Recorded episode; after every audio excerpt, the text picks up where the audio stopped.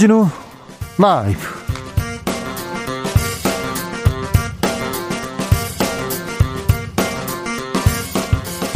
(2022년 2월 21일) 월요일입니다. 안녕하십니까. 주진우입니다.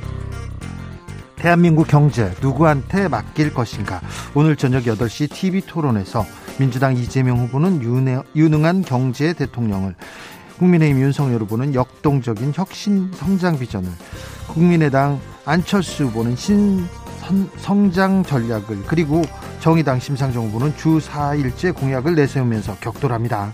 경제 배틀 외에 또 후보들의 의혹 공방 치열할 것으로 보이는데요. 특별히 김만배 녹취록과 관련해서 여당은 윤석열은 김만배 흑기사다 이렇게 공격하고요. 야당은 허위 발언이라고 주장하고 있습니다. 토론회에서 어떤 공방 이어질지 오늘 토론 정치적 원의 시점에서 미리 들여다보겠습니다. 나의 길을 굳건하게 가겠다. 국민의당 안철수 후보가 야권 단일화 제안을 철회했습니다. 단일화 결렬 책임은 윤석열 후보에게 있다. 국민의힘엔 정치 몰입에다 이렇게 비판했습니다. 이준석 대표는 안철수 후보에게 조변석계다 장사 그만하라 이렇게 날선 발언 쏟아냈는데요. 단일화 진실 공방 이어집니다. 그리고 고인 유지 발언 논란되고 있는데요. 이준석 대표에게 직접 이 논란 들어보겠습니다. 여야가 오늘 밤 본회의를 열어서 추경안을 처리하기로 합의했습니다. 국민의힘은 당초 날치기 추경이다 대선용 돈 살포라고 이렇게 반발했는데요. 합의에 도달했습니다. 그래서 추경안이 통과되면 자영업자 소상공인들에게 방역지원금 300만 원 지급됩니다. 오늘부로 코로나 누적 확진자가 200만 명을 넘어섰는데요. 코로나 추경 그리고 내용 안진걸 소장과 함께 짚어보겠습니다. 나비처럼 날아 벌처럼 쏜다. 여기는 주진우 라이프입니다. 오늘도 자중차에 겸손하고 진정성 있게 여러분과 함께하겠습니다. 주말 사이 안철수 후보가 단일화 제안 철회한다 입장을 냈습니다. 그리고 굳건하게 자기 길을 가겠다고 했습니다. 그리고 베이징 올림픽도 막을 내렸는데요. 여러분께서는 주말 어떻게 보내셨습니까? 그리고 또 새로운 한 주 어떻게 시작하셨습니까? 여러분의 이야기 들어보겠습니다.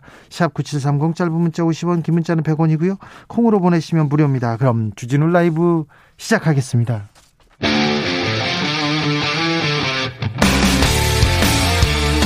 탐사보도 외길 인생 20년. 주 기자가 제일 싫어하는 것은?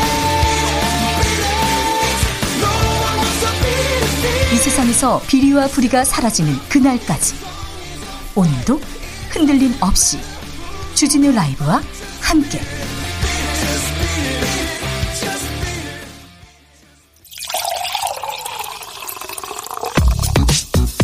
진짜 중요한 뉴스만 쭉 뽑아냈습니다. 줄 라이브가 뽑은 오늘 뉴스 주스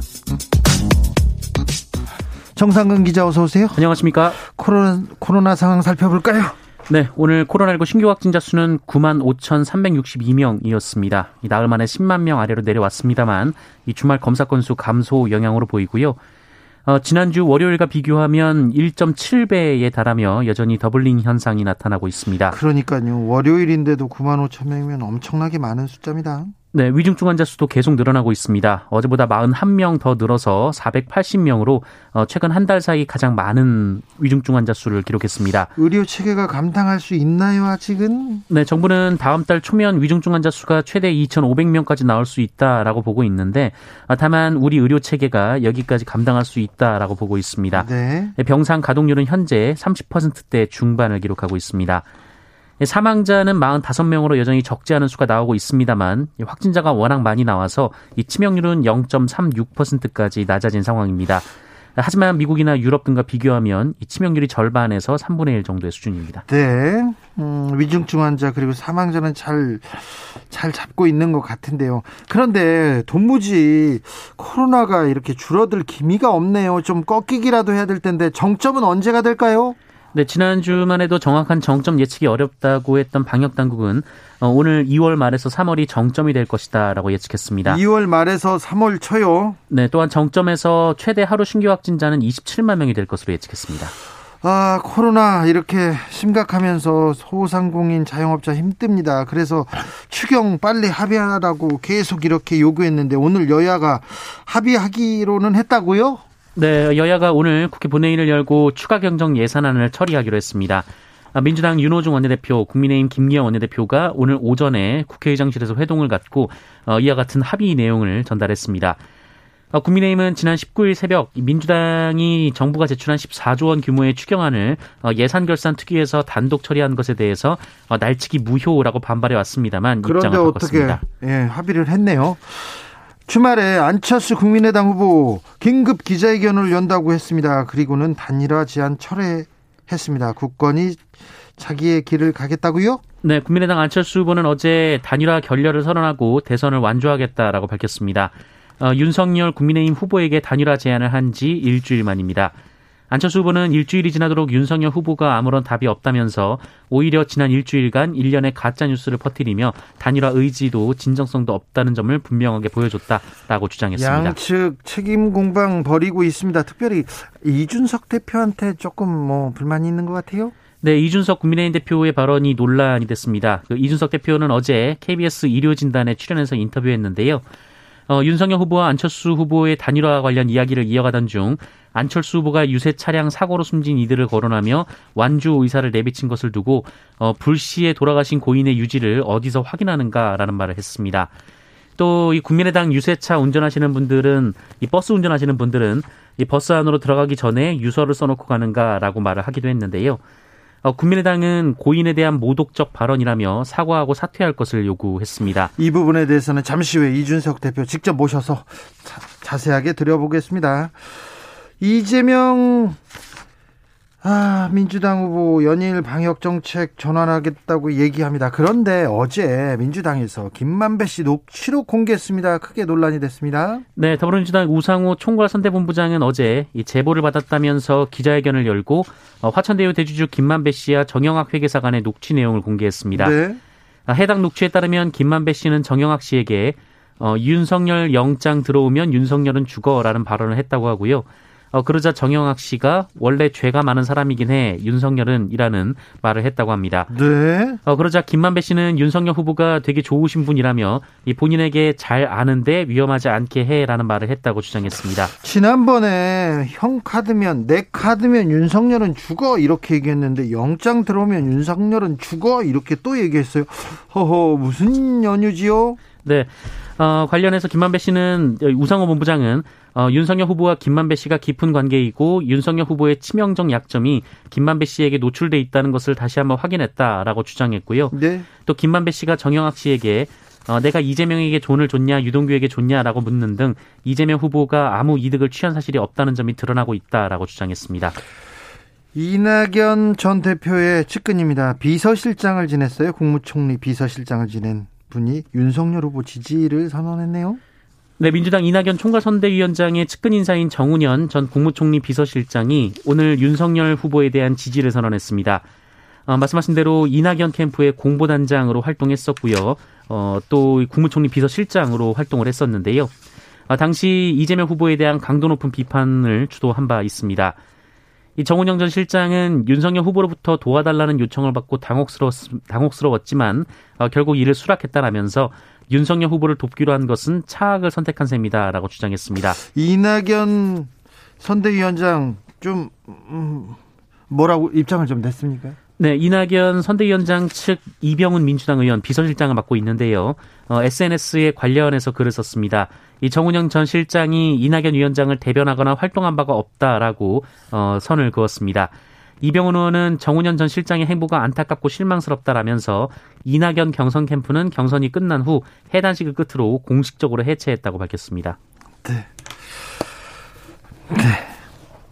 알겠습니다. 두성산업 얼마 전에 큰 피해가 있었는데 중대재해법 위반으로 입건됐네요. 네, 고용노동부는 급성 중독으로 인한 작업성 질병, 직업성 질병자 16명이 어, 발생한 두성산업 대표이사를 중대재해처벌법 위반 혐의로 입건했습니다. 이 경남 창원에 있는 에어컨 부속 자재 제조업체인 두성산업에서는 최근 제품 세척 공정 중 이 트리클로로메탄이라는 약물에 의한 급성 중독자가 16명이나 발생한 바 있습니다. 16명이나, 네. 네, 노동부는 지난 18일 두성산업을 압수수색한 데 이어서 오늘 오전 10시부터는 이 트리클로로메탄 이 제조업체와 유통업체를 압수수색했습니다. 삼표 산업도 그 대상이죠? 네, 어, 양주 매몰 사고의 삼표 산업 그리고 판교 추락 사고의 요진 건설 산업에 이어서 이 중대재해처벌법으로 입건된 세 번째 회사가 됐습니다. 생명을 돈보다 그리고 노동자의 건강을 돈보다 더 조금 중시하는 그런 그런 기업 그런 사회 됐으면 합니다. 네. 이런 안전사고는 줄여야 됩니다. 없애야 합니다. 삼성 미전실의 최지성, 장충기 씨, 아, 실, 삼성의 실권자들이었는데요. 구속됐어요. 그런데 가석방 심사 대상이 올랐다고요? 네, 박근혜 정부의 국정농단 사건 관련해서 그 이재용 삼성전자 부회장과 함께 실형을 확정받고 수감 중이었던 이 최지성 전 미래전략실장, 예, 장충기 전 미전실 차장이 3.1절 어, 가석방 심사 대상에 포함됐다라는 뉴스가 나왔습니다. 아이고. 어, 두 사람은 지난 15일 열린 3.1절 가석방 1차 심사위 때도 심사 대상으로 올랐으나 보류 결정이 난 것으로 알려졌습니다. 이 적격이나 부적격 결정이 아닌 만큼 또 이번 올라왔어요? 네, 2차 심사 이에 자동으로 자동으로 안건이 올라가서 재심사를 받게 될 예정입니다. 네. 이 최지성 전 실장, 장충기 전 차장은 뇌물공여 혐의 등으로 어, 이재용 부회장과 같은 징역 2년 6개월의 시형을 받아 수감 중인데요. 어, 이들의 형기는 내년 7월쯤 종료가 됩니다. 또 최정 최경환 전 장관도 올랐죠? 네, 박근혜 정부에서 경제부총리 겸 기획재정부 장관을 지낸 최경환 전 자유한국당 의원도 2차 심사 명단에 올랐습니다. 이 최경환 전 부총리는 2014년 이헌수 전 국정원 기조실장으로부터 국정원 특수활동비로 조성된 1억 원을 뇌물로 받은 혐의로 징역 5년을 확정받은 바 있습니다. 형법상 형기의 3분의 1이 지나면 가석방 가능합니다. 하지만 일반 수용자한테는 이거는 그림의 떡입니다. 왜 권력자들만 기업인들만 큰 도둑만 심사에 오르는지 가석방을 해서 풀어주려고만 하는지 조금 이해가 되지 않는 부분이 있습니다. 주스 정상근 기자와 함께했습니다. 감사합니다. 고맙습니다. 교통정보센터 다녀오겠습니다. 정현정 씨. 주진우 라이브.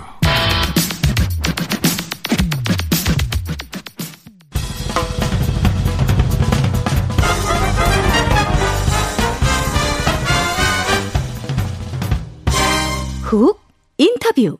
모두를 위한 모두를 향한 모두의 궁금증 훅 인터뷰 대선이 16일 앞으로 다가왔습니다. 막판에 최종 변수가 될 거는 단일화였는데 단일화가 단일화가 결렬됐다 이런 선언을 안철수 후보가 했습니다. 국민의힘 내부에서는 이 문제 어떻게 보고 있을까요? 지금 대선 판세는 어떤지 물어보겠습니다. 국민의힘 이준석 대표 모셨습니다. 안녕하세요. 네, 안녕하십니까. 네. 아, 바쁘시죠? 아이고, 저는 뭐. 대구에 번쩍, 뭐 서울에 번쩍, 번쩍번쩍 하시던데요. 내일은 흑산도에서 번쩍 할 겁니다. 흑산도요? 네. 흑산도 어디 갑니까? 흑산도를 가죠. 아, 그래요? 네. 대선내 야당 대표가 흑산도라 이거 참.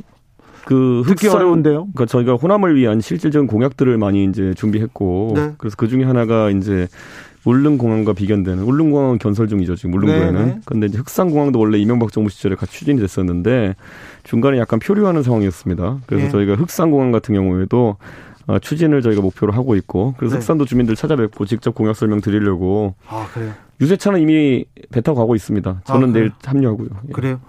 후보도 갑니까? 후보는 내일 익산으로 갑니다. 아 그렇습니까? 예. 호남으로 계속 가네요. 예, 예. 지금 현재 판세 어떻습니까?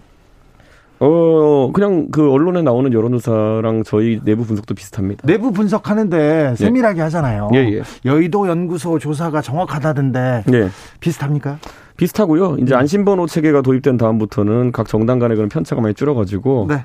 저희가 보는 결과를 아마 민주연구원도 그대로 보고 있을 거라 생각하고요. 네. 그렇기 때문에 최근 이재명 후보가 뭔가 돌파구를 마련하기 위해 가지고 갑자기 이제 허경영 후보의 이제 무궁화 발차기 같은 것도 따라하고 네. 그리고 뭐 이런 약간 좀 무리수를 두고 있는 것 같은데요. 아, 지금 국민의힘이 약간 우세에 있기 때문에 네. 지금 이재명 후보가 발차기 한 겁니까, 그럼? 아니, 원래는 그 윤석열 후보 엎어컷 가지고 무슨 뭐 네. 뭐 정치 보복의 의진이 뭐니 하면서 비판했었잖아요. 근데 그럼... 갑자기 이재명 후보 뭐도 해야겠다 싶으니까 그 허경영 후보 발차기 따라하고 그리고 또 갑자기 도복 입고 나와서 격파 쇼하고 이렇게 하잖아요.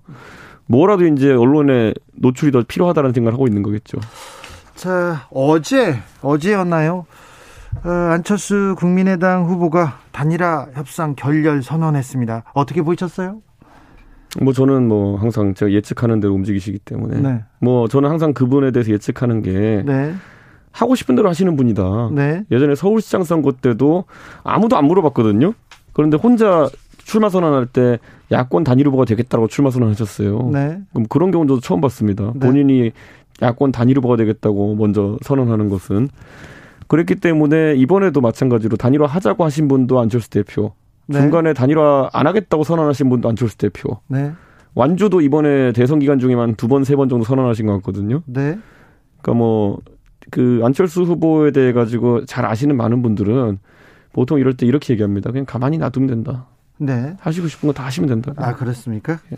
근데 안철수 후보가 어제 이제 또 마이크를 잡고 제1야당에서 상중에 정치 몰입의 짓을 하고 있다. 이렇게 얘기하던데요. 무슨 몰입 짓을 했나요? 그러니까 저는 그런 어떤 말을 날선 말을 하면서 관심을 좀 받고 싶어 하시는 것 같은데 네. 냉정하게 이렇게 표현할게요. 제가 지금 그 어제도 이제 제가 뭐 유지 얘기해가지고 뭐 비판한 분도 있던데 네.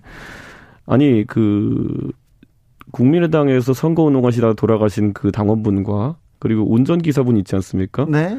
운전기사분은 정권 교체에 대한 열망이나 이런 것보다는 그냥 그 업체랑 계약 관계 때문에 오신 분일 가능성이 높거든요. 근데 뭐 그런 돌아가신 분의 유지를 받들어 가지고 뭐 정치 행보를 하는 것을 합리화하는 것은 그거 자체로 굉장히 부적절하다고 제가 지적을 한 겁니다. 네. 그리고 그래서 내가 그러면 그 돌아가시는 운전기사분 같은 경우에는 본인이 위험한 일을 한다고 생각하지도 않았을 거고 그렇기 때문에 뭐 유지를 확인할 길이 없는데 어떻게 했다는 거냐. 네. 그걸 물었더니만은 이게 고인 모독이라는 거예요. 오히려 고인의 의사를 확인하지도 않고 선거운동에 본인들이 활용하는 것이 굉장한 모독이라 저는 생각하거든요. 그러니까 이런 것들을 그냥 우르르 해가지고 고인 모독으로 몰려고 했던 거겠죠. 어, 아무튼 고인 유지 발언 놓고 깜짝 놀랐다고 국민의힘 국민의 당 쪽에서는 계속 얘기하고 있습니다. 본인들이 어제 단일화 파기 선언하고 뭐 국면 반전이 좀 필요했으니까 그런 걸 뭐 부각시키려고 했는지 모르겠지만은 네. 우리 주진우 기자는 또 어, 국어국문학과 출신이니까 네. 네, 또잘 보시면은 그 전체적으로 유지를 어 이야기하는 것에 대해서 비판하는 것이지 뭐 고인을 모독하는 내용이 될 수가 없고 오늘은 또 그러니까 그걸로 또 이제 어제 그게 어 기사분이나 아니면 돌아가신 분 얘기가 대중에게 다소 비판받을 여지가 있다 보니까 네. 안철수 후보 측에서 또 어제는 안중근 의사의 유지를 받겠다 그랬어요. 네. 근데 이 안중근 의사의 유지를 받는 거랑 단일화 안 하는 거랑 무슨 상관입니까? 완주하는 거랑? 안중근 의사가 왜 여기에 지금 나와야 되는 거죠? 그러니까 자꾸 이런 얘기를 제가 하는 이유 뭐냐면은 네. 그냥 본인이 단일화 하고 싶으면 한다고 선언하는 분이고 아니면 아니라고 하는 분인데 거기 자꾸 명분을 만들려다 보니까 돌아가신 분을 쓰기도 하고 아니면 안중근사 같은 분을 쓰기도 하고 이렇게 네. 자꾸 명분 찾는 거고 네. 단일화 모든 국민들이 과정을 봤거든요. 네. 완주하겠다고 했다가 본인이 단일화하겠다고 했다가 본인이 접겠다 했거든요. 네. 연락 안 왔다고 했는데 알고 봤더니 우리 윤석열 후보가 전화한 것도 시인했고요. 네. 그러니까 이거는 아니, 그냥 명분 찾기 하는 겁니다. 전화 전화 전화 공방은 어떻게 된 겁니까? 했죠. 전화를 누가 했습니까? 윤석열 후보가 했는데 안 받아서 다시 했죠. 다시 했는데 어, 안철수 후보가 했죠. 네. 그래서 얘기를 했을 거 아닙니까? 네. 얘기를 하고 예. 얘기를 했는데 잘 안 됐습니까? 실무자 만나서 얘기하자는 취지로 얘기했더니 그냥 마음에 안 든다는 듯이 그냥 발표해버렸잖아요. 발표를 했다고요? 네. 그 전에 내가 단일화를 하자고 했는데 실무진에서 얘기가 좀 돼야 되는 거 아니냐 하면서 얘기가 좀 돼가고는 있었습니까? 글쎄요. 저는 실무진이란 분들과 이제 사실 거강꾼이라는 표현이 혼동되긴 하는데 네. 실제로 우리 후보가 뭐 협상의 전권을 주는 대상이 명확하지 않습니다. 네. 그렇기 때문에 뭐 그런 사람이 있었는지는 모르겠지만은 어쨌든 우리 후보가 전화를 했고 그 자리에서 이제 뭐 실무진을 그럼 지정해서 이야기하자라고 했으면은 그대로 하던지 하면 되는 건데 이미 그때 마음을 먹은 거예요 판 깨려고. 아니 그런데 후보의 뜻을 후보의 입으로 좀 듣고 싶다는 취지의 얘기를 했으니 후보가 조금 어떻게 진정성, 조금 배려를 해준다 이런 걸 좀 어, 받고 싶지 않았을까요? 그게 그러니까 자기 중심적인 사고를 가진 분들의 생각이죠. 나를 왜 대우 안 해주느냐 하면서 이제 화난 거거든요. 네. 글쎄요. 그거는 뭐, 어, 글쎄요. 국민의 힘에서도, 국민의 힘에서도 그래도 대선이고 정권 교체해야 되는데, 음. 안철수 조금 우리가 포용해야 되는 거 아니냐, 좀 이렇게 받들어야 되는 거 아니냐, 이런 사람들도 많잖아요. 주진우 기자 옛날에 이제 문재인 대통령 막 좋아하고 이럴 때 지금도 좋아하시겠지만은 그때 안철수 대표랑 헤어지고 다시 만나고 당 깨고 이런 걸 반복했거든요. 네. 문재인 대통령이 안철수 대표와 함께 했으면 대통령이 될 수 있었을 것 같아요. 뭐 그거 저야 그때 음 그건 뭐 모르죠. 자 그러면 안철수 대표가 요구하는 것처럼 네. 문 앞에까지 이제 문재인 대통령이 집 앞까지 찾아가고 갔죠. 아까 말했던 예우에 제 생각에 상당 부분 문재인 대통령께서 하셨다 보거든요. 네. 그런데 결국에는 뭐 정확히 뭔지 모르겠지만 혁신 전대하자 그랬잖아요. 네. 나중에 혁신을 자꾸 하자 그래서 혁신이 뭐냐 물어보니까 말 안 해주고. 네. 나중에 혁신 위원장 할 거냐니까 또 안 하고. 결국엔 그때 이미 당 깰 마음을 먹었기 때문에 중간에 요식행위로 문재인 대통령에 대해서 뭔가 나쁜 이미지를 투영시키려 했던 의도겠죠. 그러면 이번에 단일화 선언 그리고 단일화 제안 이게 그 생각은 없는데 그냥 던졌다고 생각하세요? 안철수 후보가 본인 입으로 얘기했잖아요. 나는 단일화할 생각 없는데 니들이 자꾸 얘기하니까 그래 한번 해보자 이런 거였잖아요. 네. 아니 본인이 하신 말씀이에요. 이게 지금 뭐 제가 다른 사람 말 이용하는 게 아니라. 알겠습니다. 네. 국민의힘에서는 그런데 아직 단일화 가능성이 남아 있는 것처럼 조금 얘기하더라고요. 권영세 선대본부장도 얘기하고요. 그런데 어 이거 대표하고 저기 캠프하고 약간 생각이 다른 거 아닙니까? 아닙니다. 저는 캠프의 본부장과 그리고 후보와 긴밀하게 소통하면서 움직이고 있고요. 네. 아니 그거야 당연히 안철수 후보 측에서 네. 굉장히 무슨 결렬의 원인이 저희한테 있는 것처럼 네. 자꾸 하려고 하는데 이쯤 되면은 이제 6개월쯤 전에 저희가 국민의당과 합당 협상을 할 때도 네, 네. 많은 국민들이 자꾸 안철수 대표 쪽에서 뭐 국민의당 국민의힘이 무리한 조건을 요구한다 이런 식으로 언플하니까 네. 이준석이 무슨 협상을 방해한다 이런 얘기 있었거든요. 그때 그때도 있었죠. 제가 지금 다 공개했잖아요. 당명 빼고는 다 받아주겠다고 했다고. 아 그때. 그때도 마찬가지였고 지금도 마찬가지인 겁니다. 이번에도 보면은 우리 후보가 전화까지 했는데도 전화 안 했다고 거짓말했잖아요.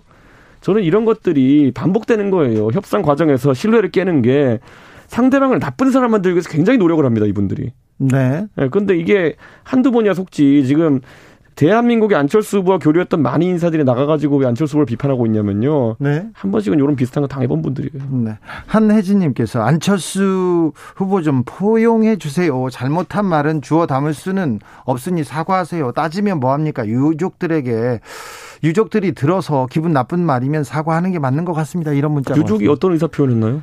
저는 유족이 이걸 기분 나빠할 수가 없는 게 오히려 유족 입장에서는 갑자기 안전사고로 그러니까 그것도 관리 책임자인 국민의당의 그 귀책 사유가 있는데 그걸로 네. 인해 가지고 안타깝게 돌아가셨는데 그분의 유지를 받들어서 정치하겠다고 하는 것 자체가 굉장한 고인 모독이라고 생각하거든요. 저는 이거는 오히려 제가 유족의 의사를 진짜 확인해 가지고 제가 기분 나쁜지 국민의당 표현이 기분 나쁜지 한번 살펴보겠습니다. 알겠습니다. 네. 사구칠이님 지지율 좀 높게 나온다고 지지율 낮은 국민의당 대하는 거 보면요 회의와 압박 조롱한 거 아닙니까 이렇게 물어봅니다. 저는 안철수 대표를요 조롱할 수 있습니다. 정치인들 간은 상호 조롱하거든요. 네. 그런데 반대로 국민의당은 선거 때마다 단일화해 가지고 협박을 합니다. 저희를. 음. 그러니까 그거는 양태에 있어가지고 근절될 양태입니다. 조롱보다 협박이 더 나쁘다. 저는요, 제가 안철수 대표에 대해서는요, 정치인으로서, 정치인 대 정치인으로서 무슨 말이나 할 수 있어요. 네. 근데 지금은 정권 교체를 하는 측에 서 있는 것처럼 하면서 자기 지분을 늘리려는 행동을 계속 하는 것이기 때문에 네. 이건 대의에 어긋나는 겁니다. 국민의힘은 단일화 없이도 승리할 수 있다 이렇게 생각하는 것 같습니다. 문재인 대통령께서도 비슷한 고민이 있었을 거라 봅니다. 2012년에요? 15년에도 그렇고 17년에도 그렇고 네, 그런데 저분이랑 합당을 해야 되느냐 아니면 대선 나갈 때 저분을 달래야 되느냐 단일화 네. 해야 되느냐 고민 많았을 겁니다. 네. 근데 안 하셨을 때 잘 되던데요. 아 그래요? 네. 알겠습니다. 어젯밤 대표님 SNS에 망치와 모르라는 단어를 써 놓으셨는데 이게 음. 어떤 의미입니까? 이거 그 전쟁사에서는 그냥 아주 흔한 이야기입니다. 그러니까 보통 이제 그 한니발 때부터 네. 알렉산더 때부터 이제 사용됐던 전략이라고 보 병이 막고 있으면은 네. 기병이 공격을 한다 뭐 이런 거거든요. 네. 그래서 원래 본인의 탄탄한 핵심 지지층과 그리고 또 새롭게 어, 형성된 그런 어떤 지지층이 조화를 이루어야지 선거를 이룰 수, 이룰 수 있다라는 것이고 네. 우리 당 같은 경우에는 전통적 지지층 그러니까 보수적 성향의 전통적 지지층이 보병에 해당하는 것이겠죠. 네. 근데 기병에 해당하는 우리 새로운 지지층 같은 경우에는 2030 세대를 위주로 한 그런 어떤 젊은 세대 네. 그리고 또 호남의 신지지층 이런 것이 아마 민주당에게는 가장 뼈아픈 어떤 어 어, 그런 지지층이 되지 않을까 싶습니다. 알겠습니다. 무슨 말 뜻인지. 소상공인 지지 지원하는 추경. 어, 처음에는 안 된다. 이렇게 이거 선거용이다. 이렇게 얘기하다가 합의를 하기로 했어요. 이제는 뭐 소상공인들한테 일단 지원은 빨리 할 수 있게 됐습니다. 그거야말로 민주당이 이제 선거 앞두고 네. 이제 생색내려고 했던 것이고 180석을 가진 정당이기 때문에 저희가 마지막엔 이렇게 끌려갈 수밖에 없는 겁니다. 아, 근데 아, 저희 입장에서는 음. 그 추경이라고 하는 것도요. 결국엔 저희는 더 증액해가지고 제대로 이제 지원을 하자라는 이야기를 했던 것이고 민주당은 지금 선거 앞두고 본인들이 이제 어, 주장을 하고 그 과정에서 홍남기 부총리가 막아서는 듯한 모습을 보이게 한 다음에 본인들이 야당인 양 그 홍남기 부총리 공격했거든요. 홍남기 부총리는 뼛속까지 관료인 분이에요. 그렇기 때문에 문재인 대통령의 의사에 반해서 했을 리가 없는데 네. 이재명 후보의 민주당이 문재인 대통령 공격한 모양이다 이렇게 봅니다. 어, 기, 김만배 씨 녹취록이 또 나왔어요. 그래가지고 예전에는 내 카드면 윤석열 주고 그러더니 이번에 영장 들어오면 윤석열 주고 이런 이런 내용이 있습니다. 그래서 민주당에서는 대장동의 흑기사는 윤석열이다 이렇게 공격하고 나왔는데 그 민주당이 항상 꼭 감옥에 계신 분이나 꼭 이렇게 문제되신 분들의 발언 같은 거 되게 좋아하시거든요. 그래가 예전에 보면 뭐 제보자 X 뭐 이런 분들도 예전에 문제 있으셨던 분들인데 그분들 근데 이 녹취록은 정영학 녹취록은 그 전에도 아, 그러니까요. 그러니까 국민의힘에서도 이용하던 건데요. 어쨌든 이런 분들이 굉장히 심, 증언의 신빙성에 문제가 있는 경우가 많은데 이거 들고 와서 그냥 계속 공격하시거든요. 예전에 그런 거 하시다가 뭐 재미 못 봤는데 대선 앞두고 갑자기 꺼내든 것에 국민들이 반응하겠습니까? 아, 알겠습니다. 아 그 이것도 하나 물어볼게요. 네. 벽보 윤석열 후보만 이렇게 사진이 작게 앉아 있는 것처럼 나왔던데 이유가 뭡니까? 그냥 뭐 디자인하는 사람들이 관점에서 했을 거고요. 네. 그것 때문에 선거 결과가 바뀔 거라 보지는 않습니다. 알겠습니다. 선거 2주 남았습니다. 2주 정도 남았는데 앞으로 2주 어떻게 흘러갈 것으로 보십니까? 저는 열심히 지방을 돌면서 네. 지금까지 국민의힘이 구석구석 닿지 못했던 곳들을 공략하면서 시간을 보내겠습니다. 그리고 우리 윤석열 후보는 흥이 살아난 것 같습니다. 그래요? 예. 그리고 이 환갑의 재능차였다고 이제 이야기 되는 것처럼 어, 이 길을 어떻게 숨기고 살았나 하는 생각이 듭니다. 아 그래요? 정치적인 무기가 정치적인 끼가 있습니까? 오 맨날 이 정장만 입고 다니던 검찰 공무원을 벗어나서 네. 이제 또 자유롭게 지역을 다니고 이렇게 사람과 소통하는 것을 원래 사람을 좋아하는 그 후보기 때문에 네.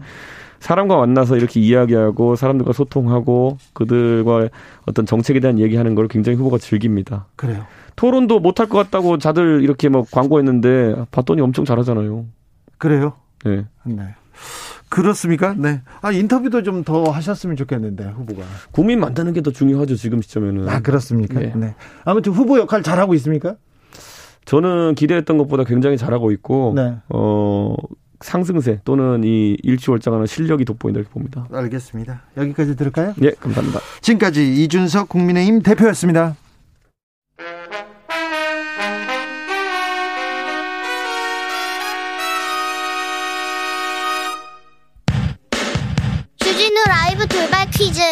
오늘의 돌발 퀴즈는 객관식으로 준비했습니다. 문제를 잘 듣고 보기와 정답을 정확히 적어 보내주세요. 만 19세에서 34세 청년을 대상으로 최고 연 10%의 금리가 적용되는 청년 이것 적금이 오늘 출시됐습니다. 청년 이것 적금은 이제 소득의 비과세 혜택을 주고 저축 장려금을 추가로 지원하는 상품인데요. 첫 일주일 동안은 출생연도 끝자리에 따른 오부제 방식이 운영됩니다. 가입자들이 모두 최고 한도인 50만원씩 가입할 경우 총 38만 명이 지원받을 수 있다고 하는데요. 자, 여기서 문제 드릴게요. 방금 소개드린 청년 이것 적금에서 이것에 들어갈 단어는 무엇일까요? 보기 드릴게요. 1번 믿음, 2번 사랑, 3번 희망. 다시 한번 들려드릴게요. 1번 믿음, 2번 사랑, 3번 희망 샵9730 짧은 문자 50원 긴 문자는 100원입니다. 지금부터 정답 보내주시는 분들 중 추첨을 통해 햄버거 쿠폰 드리겠습니다. 주진우 라이브 돌발 퀴즈 내일 또 만나요.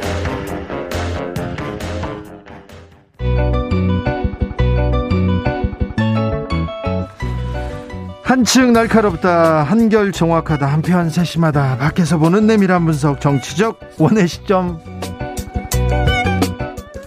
오늘의 정치권 상황 원회에서 더 정확하게 분석해 드립니다. 최민희 민주당 선대위 미디어 특보단장 어서 오세요. 안녕하세요. 불굴의 희망 최민희입니다. 그리고 김용남 전 자유한국당 의원 어서 오세요. 네, 안녕하세요. 호심 천국 김용남입니다.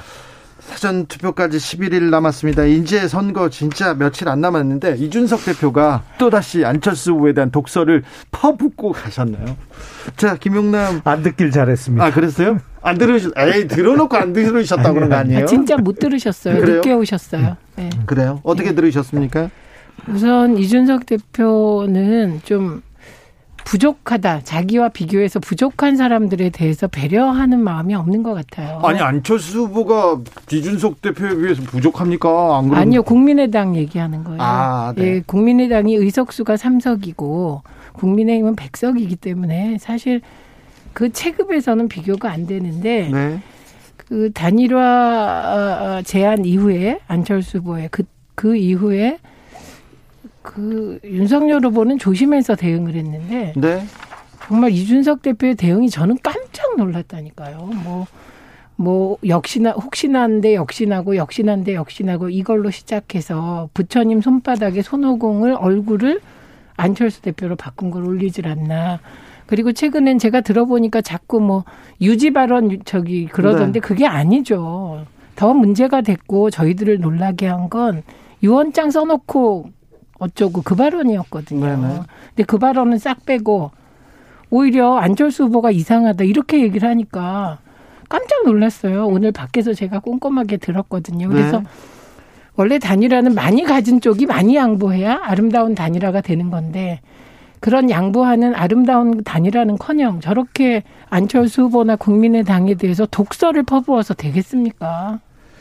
제가 아는 한 선거 구도를 이길 수 있는 선거 운동 방법은 없습니다. 네. 그러니까 어떤 말씀을 드리냐면 선거 운동을 아주 잘 아주 열심히 하더라도 선거 구도 자체가 유리하게 짜이는 거를 극복할 수 있는 선거 운동은 없단 말씀이죠. 그러니까 네. 제일 중요한 건 선거 구도거든요.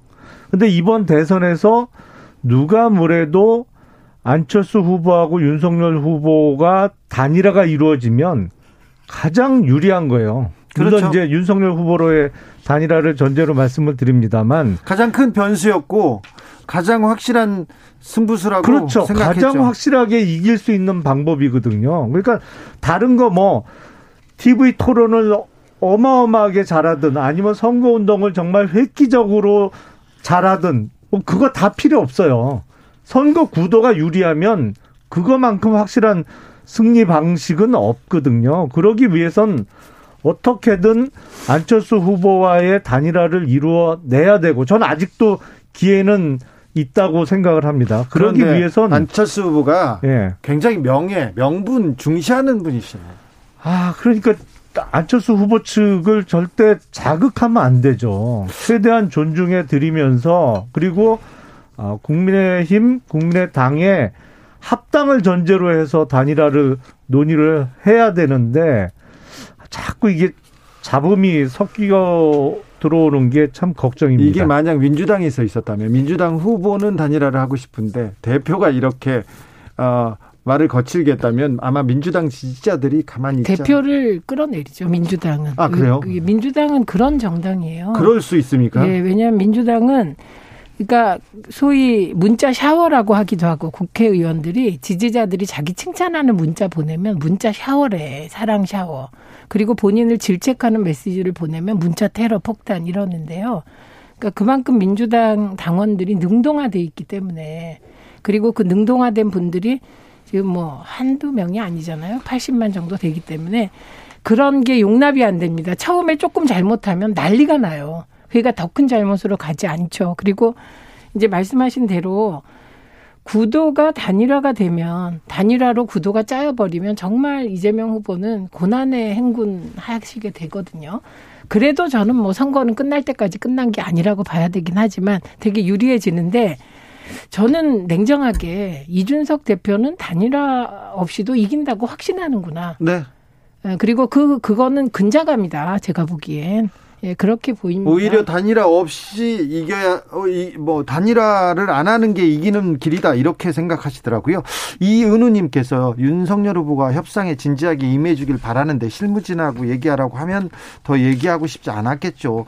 다섯 개 여섯 개 채널로 협상했다고 하지만 사실상 후보 사퇴하고 지지 선언하라는 건데 수용하기 힘들 겁니다. 이렇게 얘기합니다. 아무튼 안철수 후보는 완주를 선언했고요. 굉장히 마음이 상해 있습니다. 그래가지고 뭐 제가 알기로는 안철수 후보께서도 요 며칠 사이에 확 변하신 거예요. 지난주에 사실 안철수 후보가 제가 취재해본 네. 바로는 굉장히 충격을 받아서 어, 선거를 이어가야 되나 운동을 이어가야 되나 그렇죠. 고민에 빠졌는데 네. 어, 결정적으로 결정적으로 주말께 주말께 이렇게 결심한 맞습니다. 것으로 예. 보입니다. 네. 대충 비슷하게 거의 될 네, 네. 뻔했어요. 네. 계속 단일화가 논의가 이어질 수 있었는데 갑자기 어, 확 바뀌었습니다. 아 그렇습니까? 예. 네. 알겠습니다. 그러면 단일화는 일단 접어드는 걸로 이제 예, 일단 다자 구도로 가는 걸로 이렇게 보겠습니다. 자, 윤석열 후보 어퍼컷 세레머니 계속 퍼붓고 있습니다. 네. 어, 이, 아까 이준석 대표도 정치적 끼를 어떻게 숨기고 살았나 이렇게 얘기할 정도로 하면 유세에서 이렇게 이렇게 쇼하는 걸 좋아하시는 것 같더라고요. 아주 표정도 아주 표정이 좋더라고요. 아니, 그동안 윤석열 후보를 소위 정치 초년생이라고 다 칭했잖아요. 네. 뭐그 정치권 입문한 지가 채 1년이 안된 상태에서. 네. 그랬는데 요번에 대중 연설을 하는 거 보니까요. 오히려 정치가 천직이었던 것 같아요. 아니 근데 대중 연설까지는 좋아요. 근데 어퍼컷 세레모니도 좋아요. 알았어요. 알았는데 너무 거친 거 아닙니까? 민주당 전체주의 민주당이 전체주의 정당입니까? 어, 일면 맞죠. 아, 일면 네. 맞다니요. 네, 맞아요. 일면 맞아요. 아니, 그걸 전체주의라고 표현하던 아니면 국가주의라고 표현하던 개인의 기본적인 자유와 권리보다는 전체 아니면 어떤 국가 권력을 오히려 앞세우는 그런 측면이 자, 있죠. 김용남 의원 네. 말까지 거기까지 그래 그래 음. 인정한다고 쳐도 음. 나치 파시즘 뭐 공산주의자 이런 얘기를 꺼내는 것은 조금 너무 나간 거 아닙니까? 예를 드는 거죠. 그러니까 제가 보기에는 김명남 의원님이 저렇게 생각 안 하시는데 후보를 옹호하다 보니까 전체주의 얘기하시는데 저도 그렇게 생각합니다. 예, 그래서 그거는 저도 칭찬드리고 싶습니다. 네. 그리고 경지가 저보다 높으세요. 저는 그렇게까지는 옹호를 음. 못 하겠더라고요. 근데 오늘 북을 치셨죠. 오늘은요? 그 어젠가? 오늘이죠. 그 영상 북친 거. 예. 네.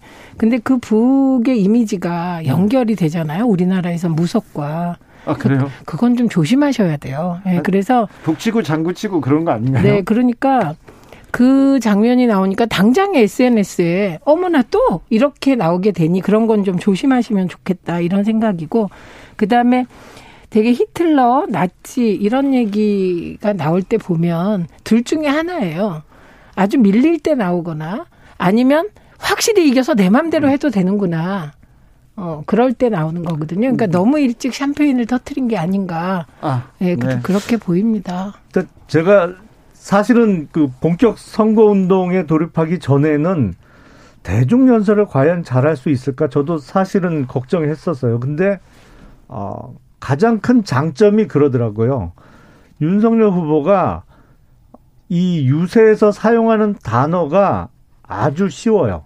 근데 이거 정치 20년 한 사람도 잘 하기 어렵거든요. 네.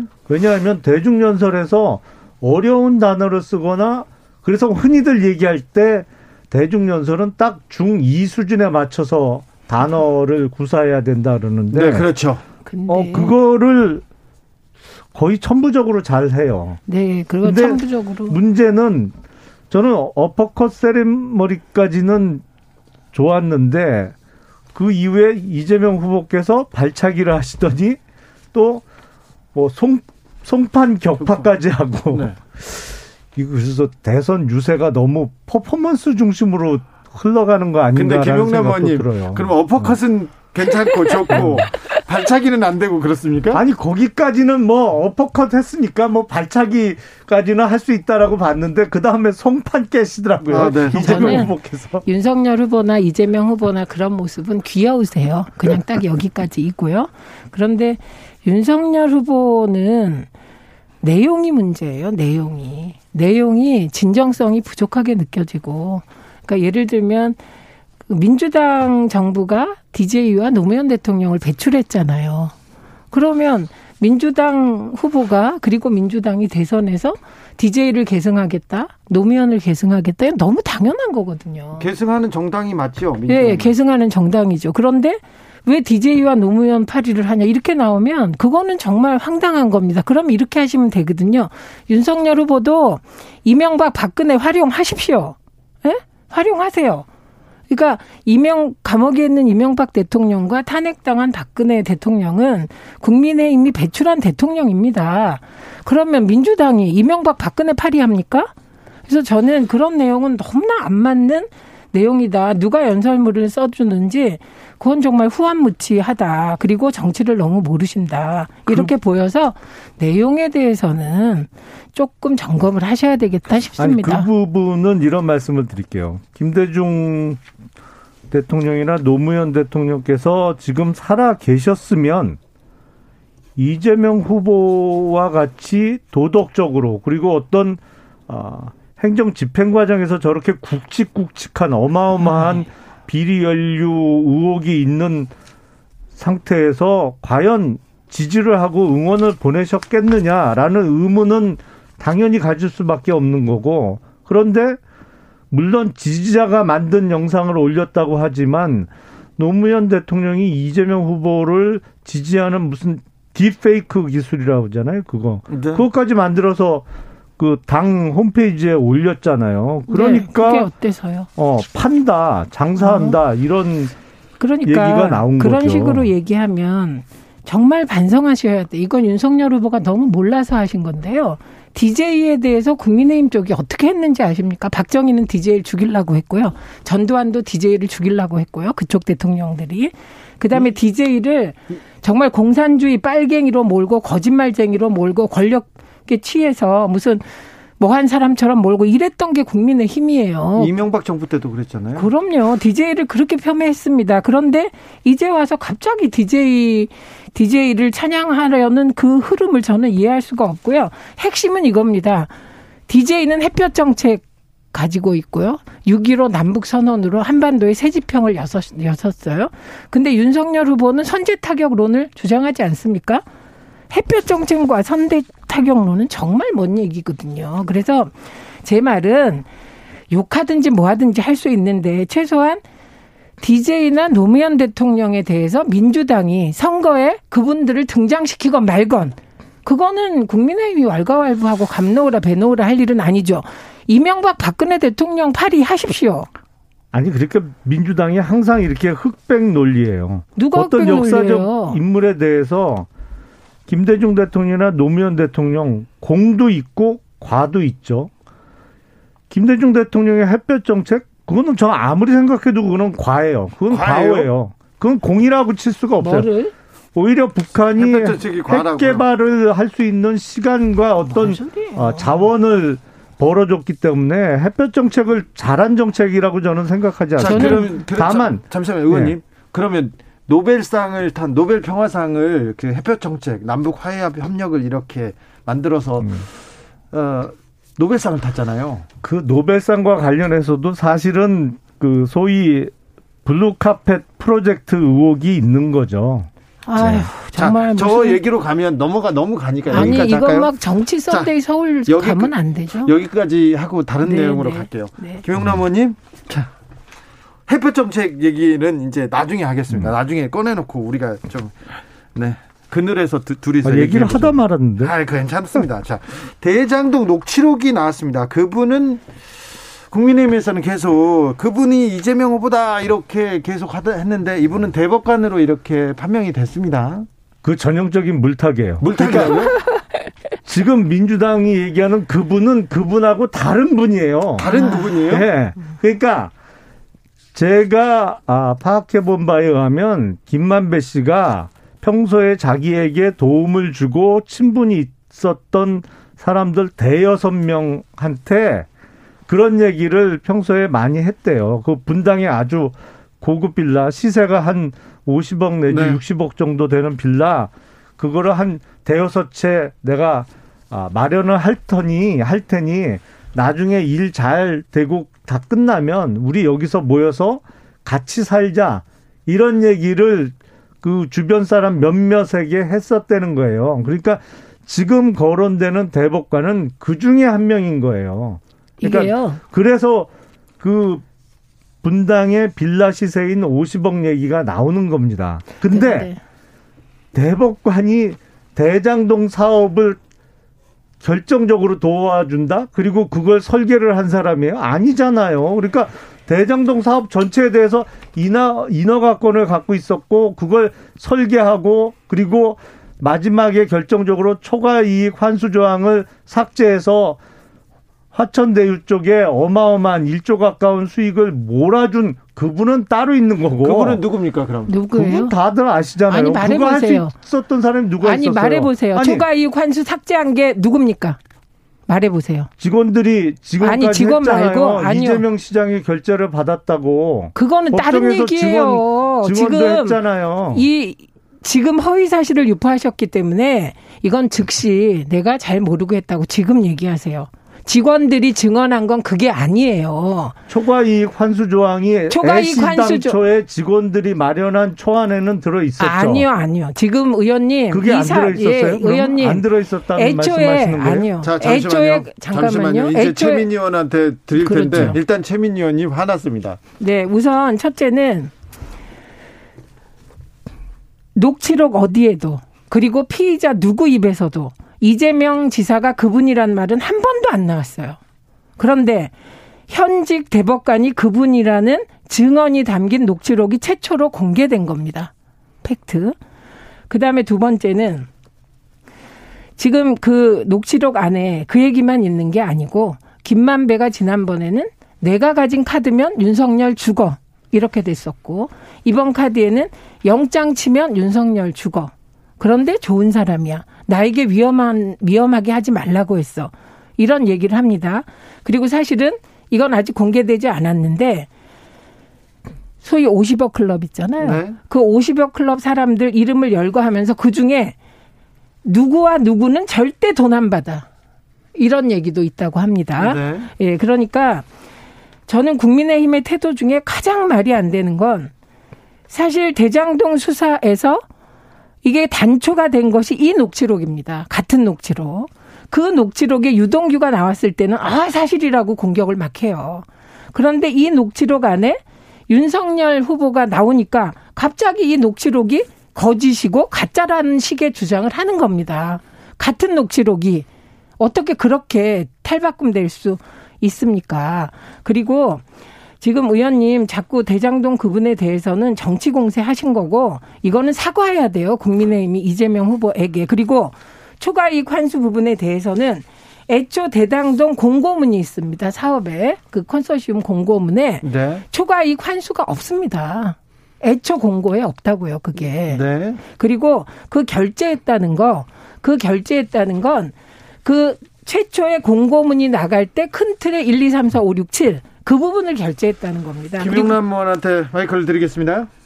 아니 지금 직원들이 연이어서 증언들을 했잖아요. 이거 초과이익 환수 조항 나중에 넣어야 된다. 나중에 어 넣어야 된다. 음. 그리고 그 녹취록에 의하더라도 유동규 당시 어, 성남 도시공사 사장 대행 본부장이면서 사장 대행을 하는 사람한테 돌아갈 몫이 700억이었어요.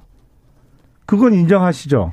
그 화천 저 지금 그분 얘기하시는데 처음에 천화동인 1호에서 그분이란 말이 나온 겁니다. 네. 맨 처음에. 네. 그런데 천화동인 1호의 수익이 700억이 아니고요. 2천억 정도라는 거였지 않습니까? 아, 천화동인 1호는 1,200억 정도로 아니, 배당을 그런데, 받았죠. 아니 그런데 네. 그 천화동인 1호가 그 중에 700억이 유동규 거다 이렇게 되어 있었잖아요. 예. 근데 어제 녹취록에서 확인된 게 그렇게 공식적으로 돼 있지만 실제로는 다른 사람 거다라는 요지가 나와서 지금 문제가 되는 겁니다. 그러니까 녹취록을 아니 그러니까 유동규께 아니면 누구 건데 그래서 지금 현직 네. 대법관이 지목된 그게 것이고요. 대법관 거다. 네. 아유, 그건 정말 터무니없는 아니, 말씀을 하시는 거예요. 의원님 제 말이 아니까 녹취록을 저는 아니, 팩트만 아니. 전달해 주는 거예요. 거기서 대법관으로 지명된 사람은 네. 그 빌라 관련해서 대장. 빌라 한 채를 마련해 주겠다고 한 사람이에요. 김만배가. 아, 그거 어떻게 하셨어요? 예? 그거 어떻게 하셨냐고. 그거? 의원님 다 보셨구나. 아니, 저도 다 보시고 가만히 계셨구나. 어? 알고 있어요. 그, 그 여섯 채인가 마련해서 한 채씩 마련해 주겠다고 했던 그 멤버 중에 한 명이 대법관인 것이고. 네. 빌라, 그 700억하고 대법관은 아무 상관없는 자, 거예요. 근데 그 중에 안 받은 사람 누군지도 아시죠? 네. 그 이름 좀 밝혀보세요. 제가 밝힐까요? 대, 너무 멋진 사람. 대장동에 대해서는 이렇게 여야 의원들한테 딱 던져만 주면요. 언제 확실한 건 이재명 지사가 네. 이재명 시장이 대장동 그분은 아니다라는 건 증명된 자, 겁니다. 저희는요 잠시 쉬었다가 2부에서 대장동과 그리고 경제 공약으로 돌아오겠습니다.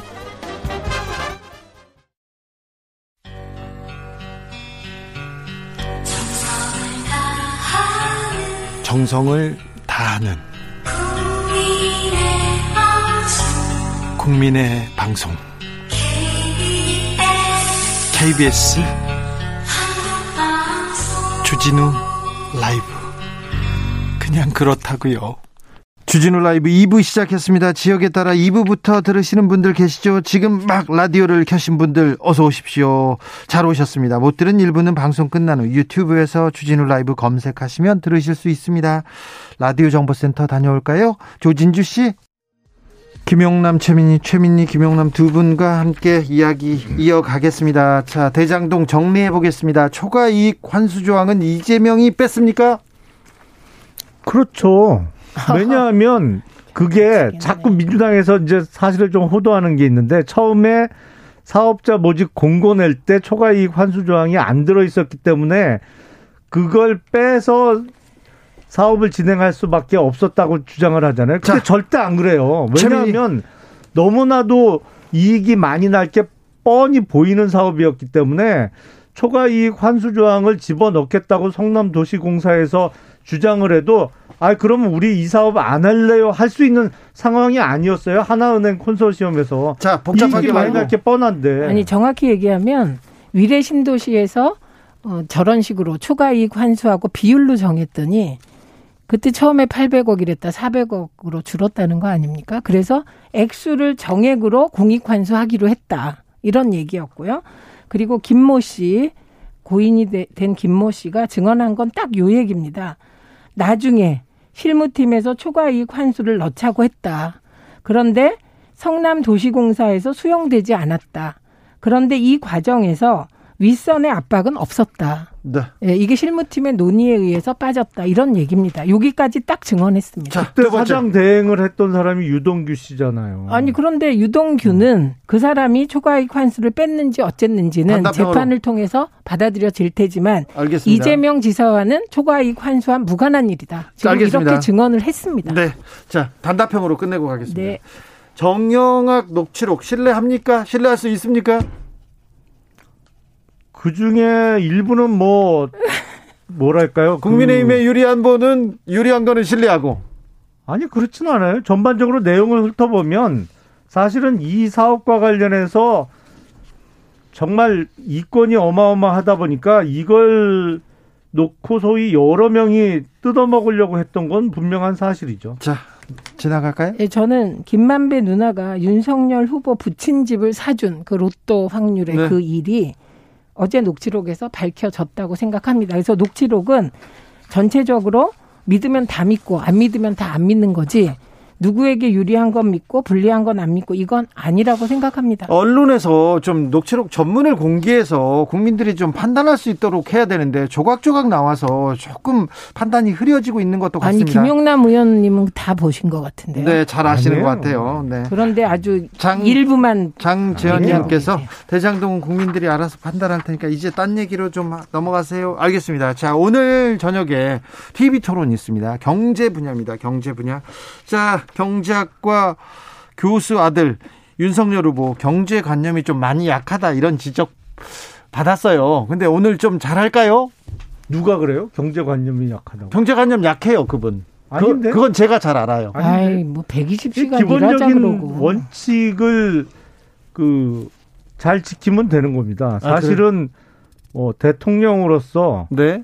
아, 경제 어떤 뭐 주식 시장의 흐름이나 뭐 이런 것까지 다 알 필요는 없는 거고 사실은 아 시장 경제의 가장 기본적인 원칙 거기서 국가가 해야 될 일 그리고 해서는 안 될 일. 네? 이 원칙을 잘 지키면 되는 거죠. 예. 그 윤여준 전 장관이 그랬어요. 지도자는 판단력은 있어야 되는데 판단력도 부족해 보인다는 요지를 윤석열 후보에 대해서 얘기했는데 저는 평생 검사만 하셔서 정말 세상을 너무 모르시는 것 같고 그리고 경제를 안다 모른다 이렇게 넘어갈 것도 없습니다. 주택 청약 통장이 뭔지도 모르시는 분이 어떻게 경제를 논하겠습니까? 그래서 강점이 각자마다 다 있을 것 같아요. 예를 들면 뭐 사법개혁 그러면 강점이 있으시겠죠. 그래서 오늘 경제와 관련하여서는 어쨌든 이재명 후보는 지자체 경제, 광역자치단체 경제를 해봤고 경기도가 굉장히 그때 성장률이 높았어요. 이재명 지사 때 성남시도 마찬가지고 그랬기 때문에 경제는 유능한 경제 대통령 이미지를 가진 이재명 후보가 오늘은 잘하겠죠. 그런데 중요한 건 이제 검찰 얘기하면 전문가가 윤석열 후보시니까 방점이 있지 않겠습니까? 이재명 후보가 경제 대통령을 슬로건으로 내걸었는데 도대체 네. 이재명 후보하고 경제 대통령하고는 영 안 어울리는 것 같아요. 왜냐하면 뭐 이재명 후보도 법조인 출신이라 어떤 아, 경제 분야의 일이나 경영을 해본 일은 없고 뭐 그게 뭐뭐 뭐 서너 명 모이는 조그만 그 개인 법률 사무소를 한 거밖에 없기 때문에 행정가로서 보여준 건 있죠.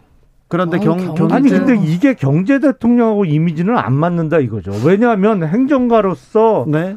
벌였다는 사업 곳곳에서 지금 어마어마한 그 이익이 몇몇에게 집중됐잖아요. 그게 대장동뿐만 아니라 뭐 백현동도 그렇고 위례신도시도 그렇고 그런 여러 가지 이, 그 팩트를 간추려 보면 유능한 경제 대통령 전혀 이미지 안 맞는 거 같아요. 너무 맞고요.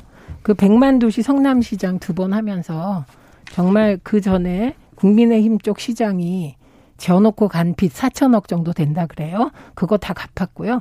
그래서 성남시 경제, 성남시 살림을 알뜰하게 살면서 그 경제를 이끌었고 경기 도지사 시절에도 이게 대한민국 전체를 운영할 능력을 쌓았습니다. 그래서 경기도가 정말 성장률이 높았어요. 그때. 그렇기 때문에 이런 경험을 바탕으로 어, 행정적 노하우와 경제에 대한 인식, 그 살림살이에 대한 인식이 커졌기 때문에 저는 경제 부분은 야무지게 잘할 것 같습니다. 그래서? 그리고 평생 검사만 하신 분만 하겠습니까? 그게 오히려 그냥 약점은 인정하시고 검찰 개혁할 때 세게 하시면 될 것 같습니다. 성남시장 하면서 성남시 빚값 받다는 건 사실 일종의 트릭이에요. 그게 뭐가 트릭입니까? 이재명 후보가 성남시장 취임할 그때쯤이 성남의 판교 개발이 막바지에 달았을 때예요. 근데 네. 그렇게 물론 그거는 사실은 국토부에서 주관해서 한 뭐 성남시 자체적으로 한 개발 사업은 전혀 아니었죠. 그 어쨌든 그런 대규모 개발이 완료되고 입주를 하잖아요. 그러면 취등록세나 재산세 등 지방 세수가 폭발적으로 증가합니다. 그러니까 무슨 행정을 아주 잘해서 경제 능력이 있어서 그래서 성, 성남시 저기요. 세수가 늘어서 뭐 빚 갚은 게 아니에요. 그건 저기요. 그 전에 다 진행되던 사업이 그 무렵에 사업이 완료되고 입주되면서 지방 세수가 폭발적으로 늘어날 자, 수밖에 없었던 상황이에요. 그 폭발, 그러니까 잠깐만요. 그 사업을 진행하는 아니, 그 전 단계에서는 당연히 부채가 많아질 아닙니다, 수밖에 아닙니다. 없죠. 성남시가 그 전에 부채가 높아진 건 쓸데없이 호화청사 짓고 내부 부패 있어서 그게 문제가 돼서 난리가 난 거고요. 그분 가, 감옥 가셨고요.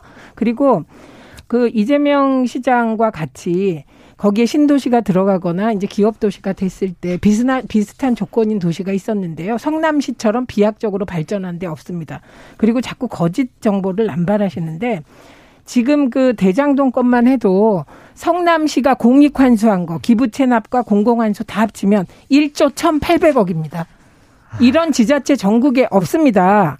이건 팩트예요. 그리고 LCT 같은 경우 부산 1조 원대 이익이 났는데 민간이 다 가져갔어요. 네. 그런데 성남시는 대장동 사업 하나로 1조 1,800억 내외를 공익 환수했습니다. 김용남 의원님, LCT는 좀 잘못됐죠. LCT는 뭡니까 그럼? 아니, LCT는 민간 사업이에요. 그게 무슨 도시개발 사업 자체가 아니었잖아요. 아니, LCT는 개발 그야말로 했잖아요. 아파트 시행 사업을 한 거고. 네. 그리고 근데 아파트 시행 사업 하는데 대장동 관련해서 화천대유가 가져간 이익이 지금 왜 갑자기 1조 가까이 되잖아요. 대장동 관련된 내용은 밖에서 이제 두 분이 아니, 나가서 지금도 네. 대장동 사업을 잘했다라고 아니 대장동 사업은 공익 1조 1,800억 환수한 잘한 사업입니다. 알겠으니까요. 네, 정치적 원의 시점 너무 뜨거워서 여기 여기에서 다 닫겠습니다. 최민희, 김영남, 김영남, 최민희 두 분 오늘도 감사합니다. 고맙습니다. 네, 고맙습니다. 대선을 향해 외쳐라. 하루 한 소원. 주진우 라이브 청취자들이 보내주신 정치권에 바라는 소원. 하루에 하나씩 정치권을 향해 날려드립니다. 오늘의 소원은 0570님. 강자가 독식하는 사회. 권력이 독식하고 금수저가 독식하고 갑이 독식하는 약육강식의 풍토. 정치인들은 사회 지도층으로서 노블리스 오블리제 정신을 좌우명으로 삼고 앞장서서 진심으로 우리나라를 이끌어주기 바랍니다. 대선까지 D-16일 하루 한 소원 내일도 기대해주세요.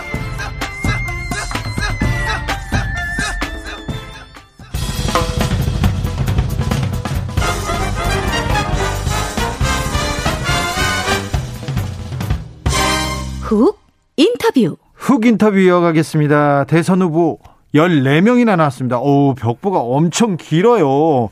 근데 앞에는 뭐 낯익은 얼굴이 있는데 뒤쪽으로 갈수록 좀 잘 모르겠다 이런 분들 많습니다. 그래서 주진우 라이브에서 군소정당 대선 후보들 계속 만나고 있습니다. 오늘 모신 후보는 노동당의 이백윤 후보입니다. 안녕하세요. 네, 안녕하십니까. 대선 후보가 잠, 점퍼를 입고 왔습니다. 네. 네. 노동자 복장으로 그냥 오셨습니다. 네. 이런 후보는 또 처음입니다. 네. 네. 포스터에도 어, 와이셔츠 차림으로 이렇게 찍었고요. 네. 네 자, 모시게 됐는데요. 먼저 짧게 인사 부탁드리겠습니다. 네. 어, 사람들이 잘 모르는 군소 후보라고 말씀하셨는데 네. 14명 중에 제일 가운데 7번입니다. 이백인입니다. 반갑습니다. 네. 네. 노동당 에서 출사표를 음, 던졌죠. 네, 맞습니다. 노동당은 어떤 네. 어떤 강령으로 이렇게 어떤 모토를 걸고 이번 대선을 음, 네, 이 자본주의 사회가 너무 문제가 많아서 네. 이게 이제 새로운 노동자 이 민중이 해방되는 사회를 만들자 예. 이런 강령으로 활동하고 있는 어, 사회주의 대중정당입니다. 네. 현수막에 네. 자본주의 아웃 이렇게 네, 이렇게 네. 써 있더라고요. 예, 예. 사회주의로 이렇게 얘기하는데 자본주의를 네. 아웃시킬 수 있습니까? 저희는 뭐 충분히 가능하고 네. 외국에서도 심지어 아주 많은 운동들이나 선례들이 지금 발생하고 있어서 네. 뭐 예를 들면 미국 같은 경우에도 지금 어뭐 샌더스가 네. 자본주의보다 사회주의 하자 이래 가지고 네. 힐러리 클린턴보다 높은 득표를 하기도 했고 그랬잖아요. 네, 네, 뭐 네, 대중적 지지도 많이 받고 있죠. 네, 네, 그렇습니다. 그런데 사회주의를 지금 좀 제대로 하는 나라가 있습니까? 사회주의를 어, 저는 그렇게 생각해요. 그러니까 사회주의는 그동안 많은 실패를 거듭해 왔다 이렇게 네. 생각하는데요. 사실 우리가 한번 실, 한두 번 실패했다고 사실은 또 다른 실험을 하지 않으면 네. 사실 지금 우리도 백신도 못 맞았을 거라고 생각하거든요. 네. 그런 면에서 어 뭐 여러 가지 다양한 시도와 실패를 교훈 삼아서 새로운 과정들을 밟아 나가는 거는 좀 매우 중요한 일이다 이렇게 말씀드리고 싶습니다. 북한은 사회주의 아니죠. 사실 뭐 스스로 사회주의라고 하는데 저는 너무 문제가 많은 사회라고 생각합니다. 네, 네. 네. 사회주의를 제대로 못 하고 있습니다. 사회주의 네. 아닌 것 같아요. 네, 독재는 맞는 것 같습니다. 네. 자, 그런데요. 네, 네. 후보님 우리나라에서는 아직도 조금만 진보적인 네네. 네. 조금만 진보적인 정책이나 얘기를 하면 네네. 네.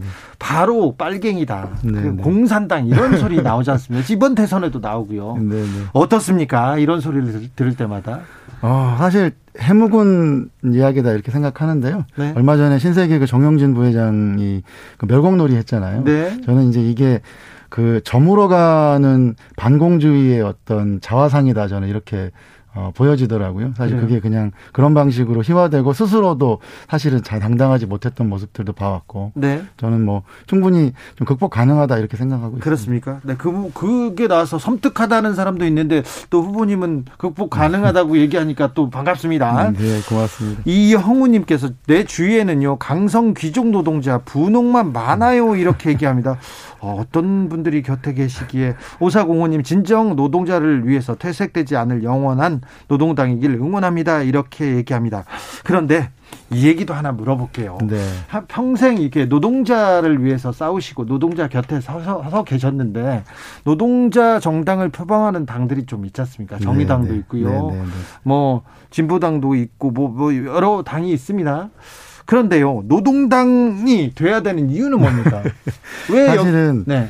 아니 사실은 이제 지금 경제 수치로도 전 세계 그 잠재 성장률이 우리나라도 마찬가지고 네. 한 0%대로 진입할 날이 얼마 안 남았거든요. 네, 저성장 사회죠. 그렇죠. 그래서 이미 어, 개발을 통해서 성장을 통해 가지고 자본주의 사회가 굴러가는 건 이미 불가능하다라고 하는 게 수치로도 드러나고 있고 네. 불평등 수치 이건 뭐 제가 굳이 언급하지 않아도 뭐 그렇죠 있는 사람은 너무 그렇죠. 많이 있고요 네네. 네. 없는 사람은 더 가난해지는 네, 이런 구조가 그렇죠. 계속됩니다. 네네. 네. 그런데 이제 문제는 그래서 요 사회 구조를 그러면 우리가 이렇게 예를 들면 고스톱을 막 치다가도 네.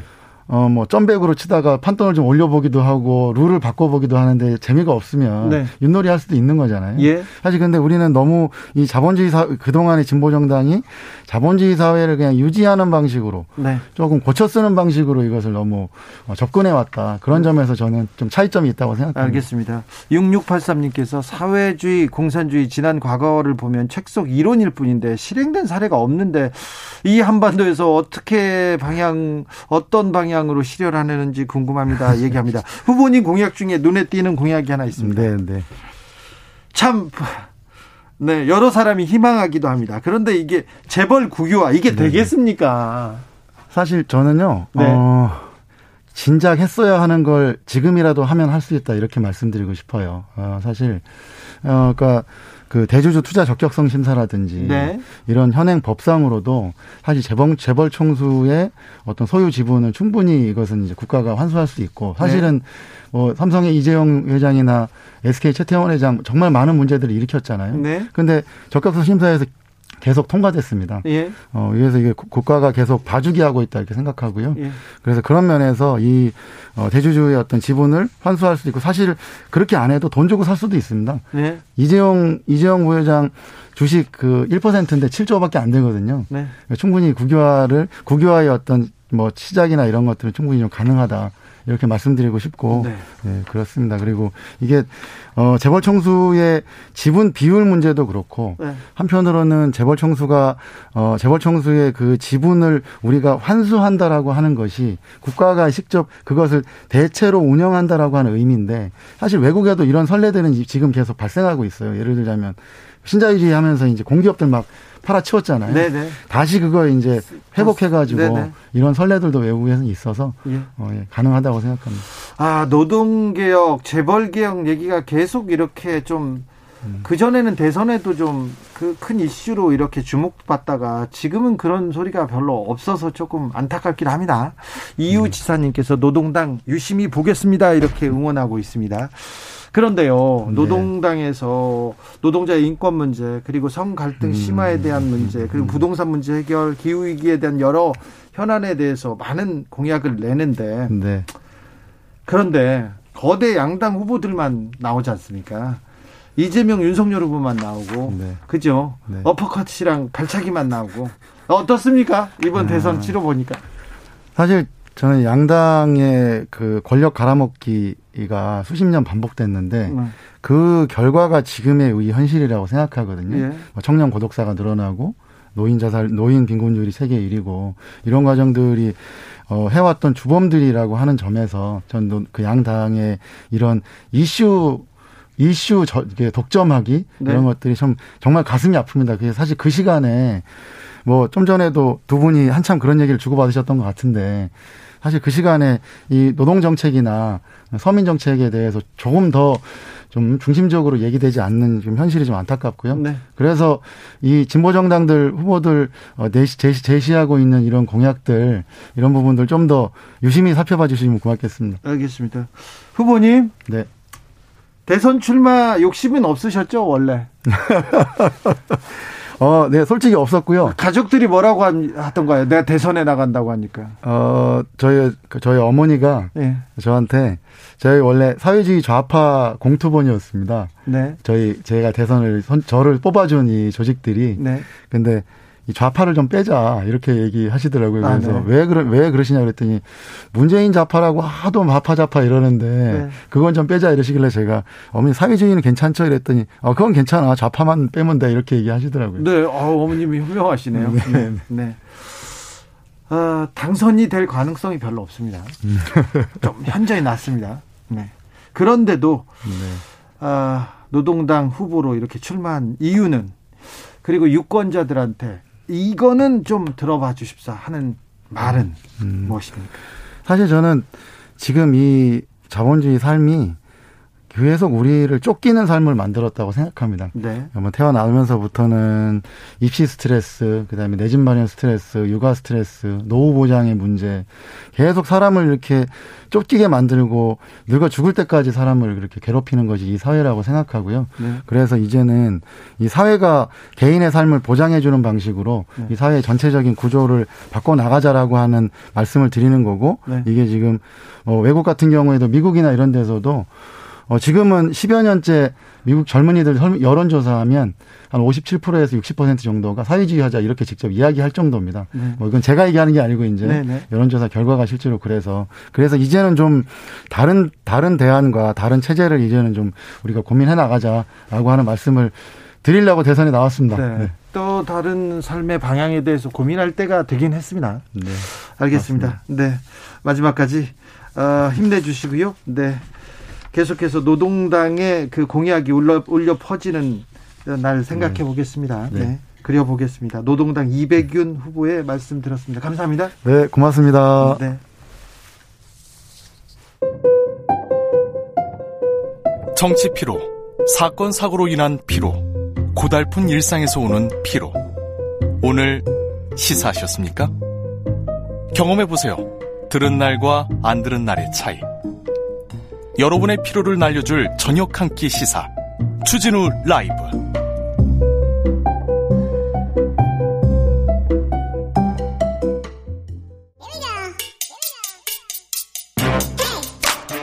뉴스를 향한 진지한 고민 기자들의 수다 라이브 기자실을 찾은 오늘의 기자는 은지옥이요. 시사인 김은지입니다. 오늘 준비한 첫 번째 뉴스부터 가볼까요? 네, 한 정관 변호사가 이재용 삼성 부회장의 수사팀 검사실을 여섯 차례 방문했다라는 보도가 나왔습니다. 자, 전관 변호사가 아, 검사실을 여섯 번이나 방문했다. 어떤 내용입니까? 네, 한겨레 신문 보도인데요. 네. 이러한 내용이 알려지게 된 배경 자체가 좀 재밌습니다. 네. 소송 때문인데요. 네. 그 소송이 왜 이루어지게 됐냐를 네. 먼저 좀 짚어보면 재밌습니다. 네, 한겨레 신문이 2020년 9월달에 한 보도가 있거든요. 네. 이 기사에 대해서 문제 제기를 하면서 소송 과정에서 나온 건데 네. 기사 제목이 삼성 쪽 이재용 영장서 삼성생명권 빼달라 요구 증언 나와.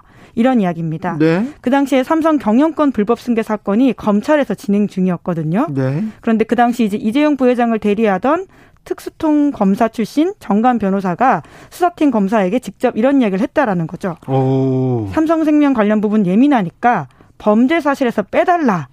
검찰 관계자 이야기를 인용해서 한겨레 신문이 이런 보도를 했었는데요. 이거 중요한 축인데 이걸 아예 빼달라고 삼성 변호사가 지금 요구했다는 거 아닙니까? 네, 이제 그러면서 이 검사의 이야기를 전하는 기사에 따르면 해당 정관 변호사가 이러한 요구 사항이 최재, 최재경 변호사 요청이다라는 말도 했다라고 합니다. 최재경 변호사요? 네, 박근혜 정부에서 민정수석 지냈었고요. 특수통 검사입니다. 네. 그리고 삼성의 법률 고문이기도 한데 삼성의 법률 고문이죠. 그리고 지금 삼성 이재용 부회장의 오른팔은 아니고 왼팔쯤 되는 진짜 실권자이기도 합니다. 네, 이제 그러다 보니까 이 보도가 파장이 꽤 컸습니다. 예. 그래서 해당 정관 변호사가 바로 문제 제기를 했다라고 하는데 악의적인 허위 기사다. 그렇기 때문에 민영 사상 책임 묻겠다. 그래서 소송을 했습니까? 네, 그래서 실제로 민사 재판이 열렸거든요. 예. 원고가 최재경 이동열 변호사이고요. 최재경 이동열 변호사요? 네, 그러니까 문제 제기를 진짜 한 거죠. 최재경 이동열 변호사는 특수통 검사인데요. 뭐라고 설명해야 되나? 검찰의 검찰의 특수통 특수부에서 가장 핵심 라인에 있었던 분입니다. 최재경 변호사는 BBK 담당 악연이 있으시죠. 담당이었고요. 네. 예, 저하고 원고 피고 관계로 만나기도 했었습니다. 그리고 이동열 변호사는 특수부장을 지냈고요. 어, 박근혜 정부에서 굉장히 요직을 이렇게 이명박 박근혜 정부에서 지내다가 어 문재인 정부 때도 처음에 굉장히 잘 나가셨어요. 잘 나가다가 이제 옷을 벗었는데 이 두 분 다 대장동에서 이름이 나왔고요. 대장동과 관련된 인물인데 여기 삼성하고 관련이 있군요. 또 네, 이제 해당 기사에 대한 문제 제기를 했던 원고가 두 사람이었고요. 네. 그 피고가 한겨레 신문이었습니다. 네. 소송 내용이 정정보도 청구 소송이었었는데 네. 그런데 재판 과정에서 오히려 한겨레 신문이 본인 보도와 관련돼 있는 유리한 팩트가 나왔다 이렇게 추 가적인 보도를 했습니다. 네. 그 사실 중에 하나가 앞서 말씀드린 정관 변호사가 검사실을 여섯 번이나 갔다라는 내용이었고요. 또 하나는 해당 검찰 관계자 그러니까 원래 그 기사의 소스였던 검찰 관계자가 다시 한번 한겨레 보도가 맞다라는 걸 확인해 줬다라고 하는 건데요. 네. 다만 전화한 게 아니라 직접 찾아와서 기소하지 말아달라, 영장 청구하지 말아달라. 라고 하면서 더 구체적이 되네요. 삼성생명 관련 내용은 무엇이든 간에 영장에서 빼달라고 했다라는 거를 증언했다라고 합니다. 와 그런데 검사 선배 검사 이제 옷을 벗은 검사인데 삼성생명 거는 빼 이게 어, 이런 얘기를 하는 게 이게 아, 이게, 이게 있을 수나 있는 일입니까? 아, 무섭네요. 네, 물론 결과적으로는 영장 청구에서 그 내용이 다 들어갔었고 네. 기소 내용이 들어갔다고 하는데요. 예. 여튼 이런 이야기를 했다라는 부분에 대해서 당사자들이 확인을 해줬고 게다가 네. 검사실에 여섯 번이나 갔다라는 내용들이 추가로 나왔다라는 게 핵심이라고 할 수 있는데요. 그러면 이제 뭐 그러면 원고에 원고가 졌죠. 원고가 네. 졌습니까? 네, 그러면서 당시 이제 법원에서 이렇게 판결을 했다라고 하는데요. 물론 1심 판결이지만 그 수사검사에게 연락 전화했다라고 하는 지엽적인 오류가 있으나 보도 내용의 중요 부분은 진실에 합치한다. 네. 이렇게 판단했다라고 합니다. 아, 네. 다행입니다. 이거 이런 어, 재판 이기기 어려운데 한결에 참 다행히 잘 이겼습니다. 왜 삼성 변호사가 이 전직 검사들이 전직 특수부의 정말 핵심 검사들이 삼성생명 부분은 빼달라고 했을까요? 그만큼 중요했거든요. 네, 그렇기 때문에 이제 한겨레 신문이 추가적인 의혹을 제기하고 있는데 네. 2015년 7월달에 이재용 부회장이 워런 버핏 회장을 만난 사실을 주목해야 된다라고 지적하고 있습니다. 네. 그 당시에 버핏 회장을 만나서 삼성생명 매각을 논의했다. 이렇게 검찰은 의심하고 있는데요. 이 부분이 총수 일가에게 유리한 쪽으로 이명 계약을 맺으려고 했다라는 것이 검찰 쪽 주장입니다. 네. 그러다 보니까 이게 드러날 경우에 문제가 될 수 있어서 영장에서 내용을 빼고 공소장에서 내용 빼달라라고 한 게 아니냐라는 추측을 하고 있는 거죠. 네. 삼성 관련된 변호사들이 대장동에서 나오고 또 여기에서 나오네요. 검찰에 이렇게 외압을 넣었다. 이거는 굉장히 좀 법률적 법적으로 잘못한 거 아니면 처벌받아 받을 일 아닌가요? 네, 정관 변호사가 움직인 자체가 굉장히 문제가 되는 사실이 맞고요. 음. 심지어 검사실을 찾아갈 수 있다는 것 자체가 아주 특권적인 말이 행위거든요. 안 됩니다. 네, 네. 말이 안 되는 일이 검찰청 내부에 검사 주변에는 아직도 벌어지고 있는 것이 좀 이해가 안 됩니다. 네, 이 부분은 좀, 좀 법적으로, 제도적으로 좀 시스템을 만들어야 될 것 같아요. 네. 다음 뉴스로 가볼까요? 네, 신한금융 채용 비리 관계자가 재판 중에 승진했다라고 합니다. 자, 채용 비리 관계자, 채용 비리에 관계했던 사람이 사법 처리를 받았는데 승진했어요. 누가요? 네, 신한은행 인사부장인데요. 네, 예. 경향신문 보도입니다. 이모전 신한은행 인사부장이 올해 1월 달에 아시아신탁 부사장으로 승진했다라고 하는데 네. 이 아시아신탁이 신한금융 부동산 신탁사로서 신한금융이 자회사예요. 60% 네, 가지고 있는 회사입니다. 자회사예요. 이 사람이 어떤 사람이냐면요. 2015년 하반기에서 16년 하반기 청탁 대상자 및 부서장 이상의 자녀 19명의 점수를 조작한 혐의로 2018년에 구속 기사 기소가 됐습니다. 구속됐어요. 구속됐는데 1심에서 유죄 나왔고 2심, 2심도 유죄가 나왔습니다. 네. 다만 이제 형이 좀 깎였는데요. 1심에서는 징역 1년에 집행유예 2년이 나왔는데 2심에서는 벌금 1,500만 원. 으로 깎였습니다. 이상하죠. 이런 이런 데면은 꼭 판사님들이 굉장히 따뜻 마음이 따뜻해집니다. 몽글몽글해져요. 네. 네, 전임자도 같은 상황인데요. 네. 김모 전 신한은행 인사부장도 2021년 3월자로 부사장으로 등기가 되었다라고 하는데요. 모기지 파트너스. 예. 여기는 신한은행 전속 대출 모집 법인이라고 합니다. 이 사람은 몇 명이나 조, 조작했어요? 몇 명의 점수를 조작했습니까? 예, 13년 상반기부터 15년 상반기까지 34명 점수를 조작한 혐의로 함께 구속 기소됐다라고 하는데요. 전임이랑 인사부장들이 다 점수 조작해가지고 채용 비리 저질렀군요. 그래서 네. 구속되기도 했는데 1심에선 또 집행유예로 나왔죠? 네, 1, 1심, 2심 모두 그렇습니다. 그런데 아무튼 근데 구속된 유죄는 유죄거든요. 그렇죠. 구속됐죠. 죄도 커요. 그런데 구속된 사람 비리로 구속됐는데 그 사람들이 회사를 다니고 있었네요. 뿐만 아니라 승진했다라고 경향신문이 보도를 했습니다. 네. 네, 게다가 그 사람들뿐만이 아니라 부하 직원들도 정상적으로 근무하고 있다라고 하는데요. 아니, 회장은 회장은 무죄를 받고 회장은 빠져나갔는데 이 사람들 일하는 게 당연하죠. 이렇게 회사에서는 얘기할 수도 있어요. 네, 조용병 신한금융 회장은 1심에서는 유죄가 나왔었는데요. 네. 2심에서 무죄로 바뀌었습니다. 이 2심 진짜 말도 안 되는 2심이었습니다. 판결에 대해서는 굉장히 존중해야 되는데 판사님 이거는 좀 너무한 것 같습니다. 네, 이제 그러다 보니까 말씀처럼 그 신한금융 임직원들이 피고인들에 대해서 선처를 호소해서 이러한 내용들을 실제 가, 양형에 감안했다라고 하는 것이 재판부 이야기거든요. 네. 결과적으로 신한은행, 신한금융그룹에서 이러한 채용 비리 문제에 대해서 얼마나 엄중하게 생각하고 있는지를 의심할 수밖에 없는 상황인 거죠. 엄중하게 생각 안 하는 거죠. 공정, 정의, 신뢰 이런 거 아무렇게 생각하지 않는 거예요. 그래서 신뢰가 생명인 은행에서 채용 비리가 계속되는 것도 이런 이유가 있고요. 오히려 회장이나 그 사장이 시키지 않습니까? 그럼 부장이 이게 따라야 돼. 오히려 비리를 저질러야 이 승진이 되는 이런 시스템을 만들어준 거 아니, 이런 비판도 받을 수 있습니다. 네, 그러다 보니까 시간이 지나면 잊히겠지라고 하는 부분이 있어 보이는데요. 네. 계속해서 좀 보도하도록 하겠습니다. 네, 보도해 주세요. 이런 기사는 경향신문이 썼는데요. 이런 기사는 경제신문 그리고 다른 언론에 잘 안 나옵니다. 안 나옵니다. 그러니 그러니까 우리라도 계속 보도하자고요. 다음으로 만나볼 뉴스는요? 네, 우크라이나의 전 세계 시선이 쏠리고 있습니다. 예.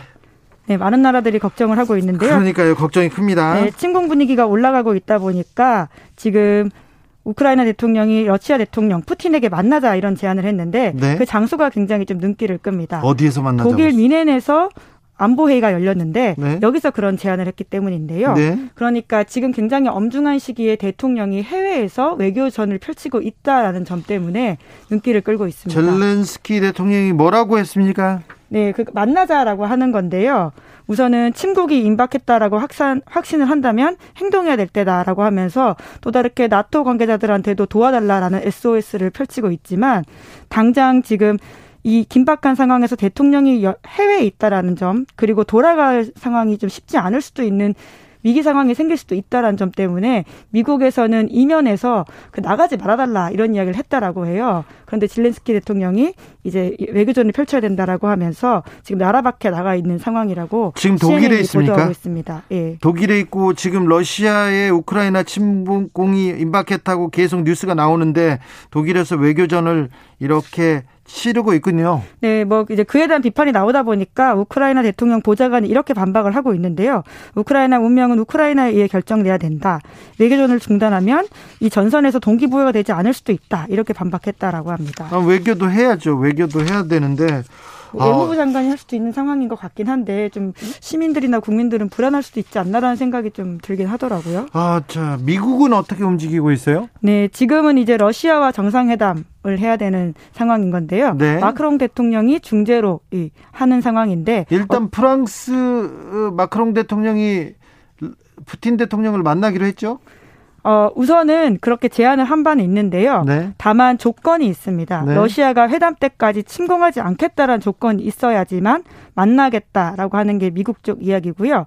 러시아는 사실 우크라이나 대통령이 만나자고 하는 거에 대해서도 특별한 반응을 보이지 않고 있어서 이것이 어떻게 결과가 나올지는 아직 아무도 모르는 상황입니다. 그래요. 네, 푸틴 대통령 마음에 달려 있는 게 아닌가라는 생각이 좀 들긴 하는데 푸틴 대통령의 마음이 지금 협상에 가 있습니까? 아니면 전쟁으로 가 있습니까? 미국 언론들은 계속해서 전쟁 준비를 하고 있다고 하는데 아, 바이든하고 푸틴이 만나서 좀 조율을 해야 되는 것 같은데 둘은 만날 수 있을까요? 만난다고는 했는데. 네, 당연히 만나고 어떤 전쟁 위기를 극복하는 게 가장 중요한 부분일 수 있는데요. 미국 쪽에서는 정보전 차원에서라도 러시아가 이때 쳐들어간다, 이때 쳐들어간다, 곧 임박했다 이렇게 계속 메시지를 내고 있고요.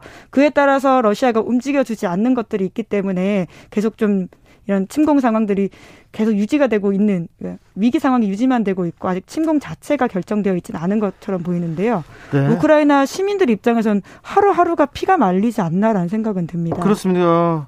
우크라이나 동부 돈바스 지역에서는 계속해서 정부군하고 친러시아 반군 간의 교전 계속되고 있고 사망자가 나온다는 그런 주장이 계속 이어지고 있어서요. 긴장은 계속 고조되고 있습니다. 네. 그런 긴장 때문에 지금 뭐 전 세계적인 주식 시장이라든지 경제 상황도 같이 출렁이고 있거든요. 네. 이런 불확실성이 올라갈수록 더욱더 힘들어지기 때문에 빨리 이 평화 구두가 와야 되지 않나라는 생각은 드는데 네. 푸틴 마음은 사실 아무도 모르지 않습니까? 네. 예, 그런 점들이 커 보이고요. 국제, 적 압박도 굉장히 커야 되는데 베이징 올림픽 이후에 또 네. 푸틴 행보가 어떻게 될지는 그렇습니다. 예, 굉장히 주목되고 있습니다. 올림픽이 끝나니까 북이 미사일을 쏠까봐 좀 걱정이 되고요. 그리고 러시아가 움직일까봐 그런 걱정도 좀 됩니다.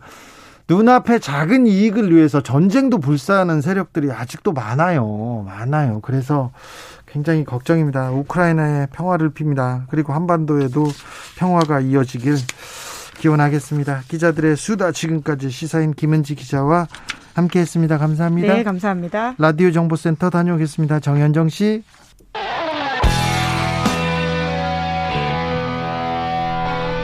스치기만 해도 똑똑해진다. 드라이브 스루 시사 주진우 라이브.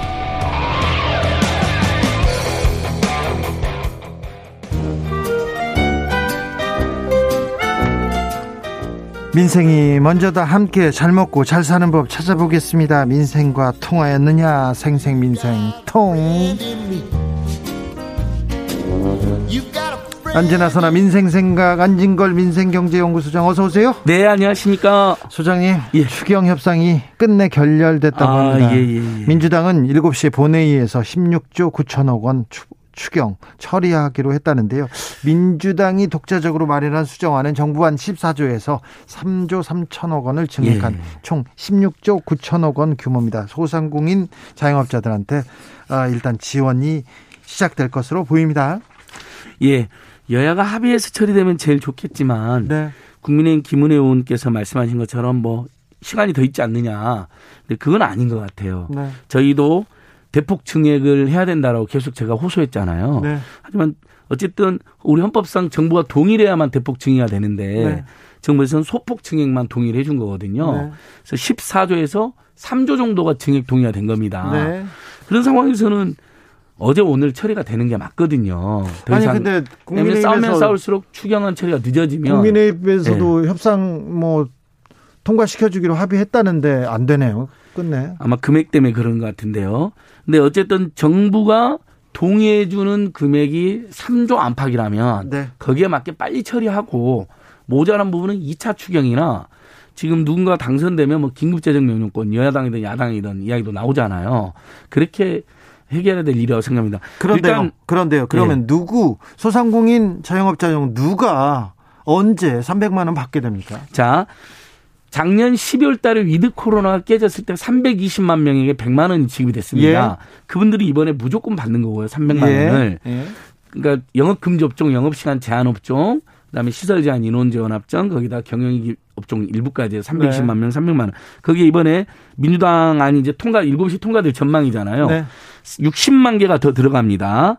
그다음에 어 저희들이 계속 지적한 게 회사 택시 기사님들이나 관광 전세 버스 기사님들 빠졌다 그랬잖아요. 예. 법인 택시, 회사 택시가 7.6만 명, 전세 노선 버스가 8.6만 명이 100만 원이 들어갑니다. 네. 그리고 긴급 고용 안정지원금에서 어 특수고용 노동자 프리랜서 68만 명에게 이미 받았던 분은 50만 원, 신규로는 100만 원이 들어갑니다. 네. 그리고 요양보호사 이분들도 굉장히 많거든요. 네. 이분들도 36.8만 명에게 20만 원이 추가로 지급이 되고요. 네. 그다음에 간이가세자 10만 개에 100만 원도 추가 지급됩니다.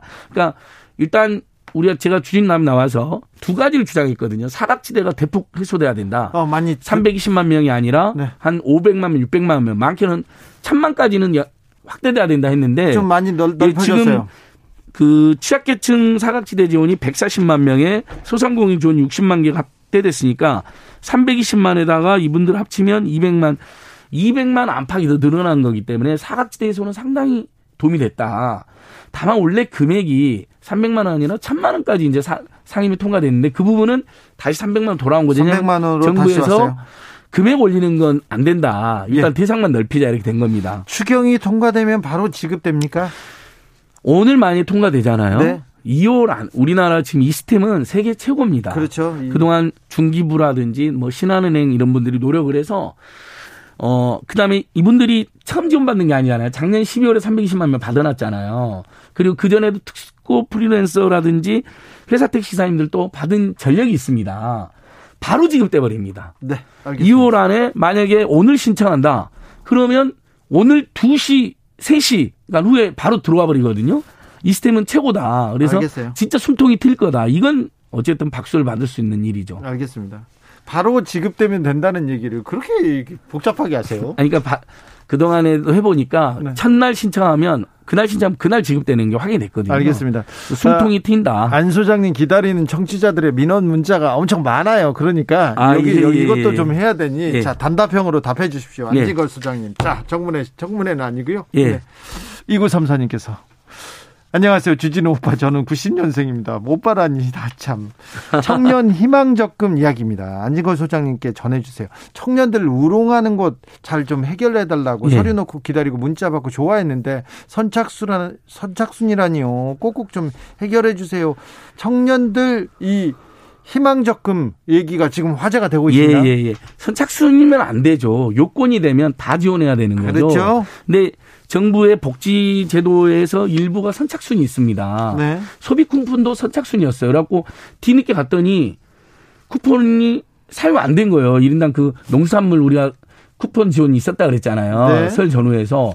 그래서 골탕 먹은 분이 있어요. 네. 요건에 맞는 분은 다 해주는 거로 제도 개선돼야 된다. 만약에 아동수당을 선착순으로 준다고 생각해보세요. 얼마나 황당하겠어요. 아이는 태어나가지고 한참 돈 들어가는데 네. 그러면 안 되는 거죠. 어쨌든 청년들이 제일 힘들기 때문에 오죽하면 저희 안진과 함께하는 사람들도 청년 장학금을 만들어가지고 지금 1차 지급하고 2차 지급도 공모를 하고 있겠습니까? 청년들이 너무 힘드니까 선착순 안 되는데 제가 강력하게 문제 제기하겠습니다. 네, 예. 0303님께서 오늘 안 소장님 나오는 날이죠. CJ 대한통운 택배 노조 택배 주문한 거 배달 안 해주고요. 아, 적당하게 좀 파업을 해야지. 예. 좀 민생을 위해서 좀 다 잡아가게 좀 해주세요. 제발요. 얘기하는데요. 예. 어떻게 제가 안 그래도 지금 여기 오기 전에 지금 대한통운 파업이 57제입니다. 화주들도 힘들고 소비자들도 힘들고 기사님들이 제일 힘들겠죠. 두 달 가까이 수입이 한 푼도 안 나왔으니까요. 네. 어, 3층에 100여 명이 점거 농성을 하고 있었거든요. 시대대한통운 사무실요. 이분들이 전격적으로 지금 나왔습니다. 네. 1층에 50여 명 남아있어요. 왜? 어째 대화의 물꼬를 트자 금요일 날 범시민사회 대책위가 100여 개 단체가 참여해서 꾸려졌습니다. 여기는 무조건 택배 노조 편을 들어주는 게 아니라 대화를 중재하겠다는 입장인 겁니다. 그러면서 대한통운 노조도 성의를 보여라. 그래서 3층 점거 농성을 풀고 오늘 나온 겁니다. 그럼 1층에만 50여 명 있잖아요. 이제 시대통 본사가 나서면 대화가 실제로 이루어지면 바로 지금 농성도 풀고 파업도 풀릴 것 같거든요. 근데 대화 안 합니까? 아직까지 시대한통이 일체 대화를 거부하고 있습니다. 지금 그럼 노조에서 한 발자국 뒤로 예. 물러났으니 예. 맞습니다. 대화에 좀 전향적인 제스처를 보여줘야죠. 하나 예. 받았으면 하나 줘야죠. 그리고 시민단체, 소비자단체들까지 다 나서서 네. 어, 노조도 양보했으니 이제 본사 나서라라고 호소를 했고요. 네. 뭐 청와대라든지 국토교통부에서도 물 밑에서 대화 중재를 해주는 거로 지금 팍. 그러니까 이건 대리점주님들 오죽하면 이 피켓을 들고 나왔잖아요. 시대 한통은 제발 팝스테이에 대한 적극 조치에 나서달라. 좀 나서야 됩니다. 예, 자, 노동자가 한 발짝 뒤로 물러섰습니다. 그러니까 57일째라고 하지 않습니까? 그래서 예, 이제는 회장님이 나서셔야 될 것 같습니다. 사장님이 예. 나서셔야 될 것 같습니다. 자, 우리를 욕해도 좋으니 대권 후보들에게 한마디라도 좀 합시다. 지하철을 멈춘 외침이 있습니다. 어떤 이야기입니까? 예, 이게 그 지금 최근 우리 그 직장인들 사이에서 가장 큰 화제가 된 이슈입니다. 어, 저도 친한 분들이 아침에 아, 오늘 또 지하철 장애인들 시위 때문에 늦어졌다. 30분 한방 늦어졌는데. 아침마다 해요? 예, 마음으론 지지하지만 좀 짜증이 난다. 솔직히 예. 이런 분들 꽤 만났어요. 예, 근데 예. 그동안 사실 장애인들이 이동권 투쟁하면서 그 위험했던 리프트도 없어지고 엘리베이터 생기고 어 지하철 엘리베이터가 생기니까 사실은 장애인들뿐만 아니라 우리 어르신들 네. 또 무, 어, 무릎 아픈 비장애인들도 다 이용하잖아요. 네, 네. 그러니까 결국 장애인들의 이동권 투쟁은 비장애인들에게도 굉장히 도움이 됩니다.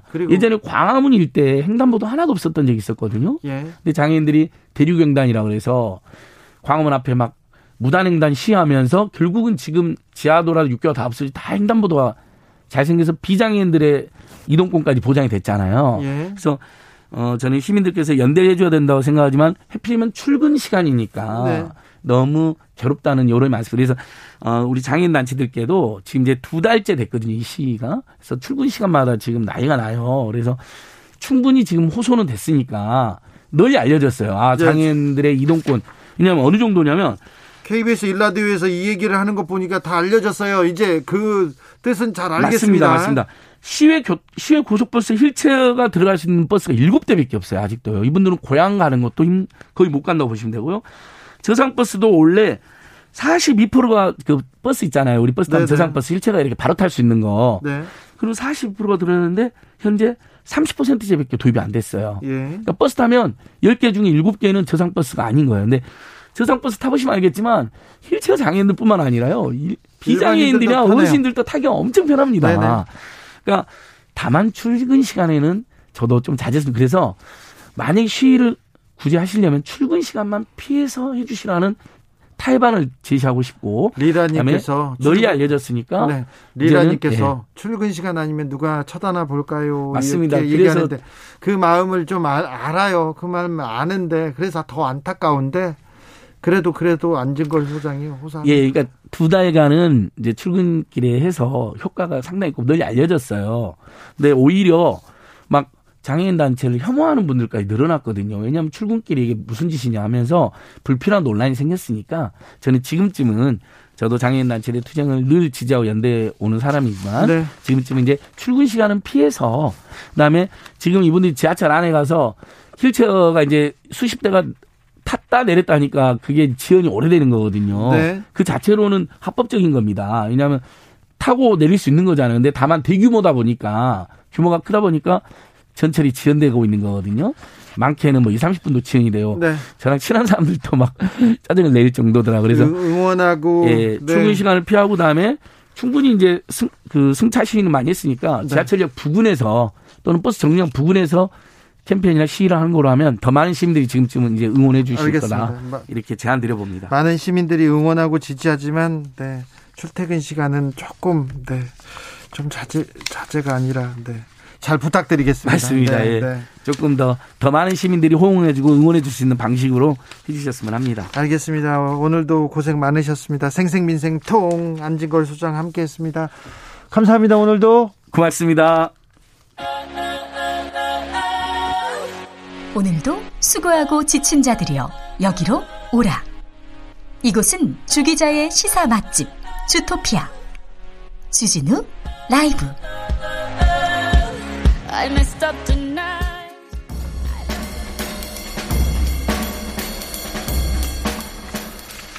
느낌 가는 대로 그냥 고른 뉴스 여의도 주필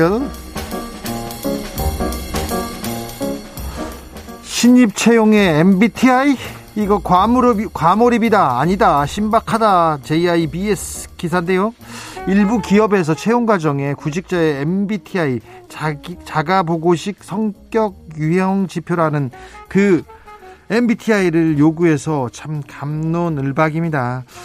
이게 음 자기 자신을 좀 소개하고 이, 이걸 바탕으로 본인과 적합한 뭐 직무 분야를 찾겠다 이렇게 하면서 구체적으로 작성해 달라고 하는데 이게 무슨 도움이 되는지 그런데 뭐 기업들은 MZ 세대 트렌드를 반영하고 지원자의 성향을 파악하기 위함이라고 했습니다. 그런데 아, 좀 고개가 갸우뚱 거려 보입니다. 단순 재미삼아 보는 유형 검사인데 이걸 채용까지 이렇게 이어지는 건 너무 과하다는 반응이 많은데요.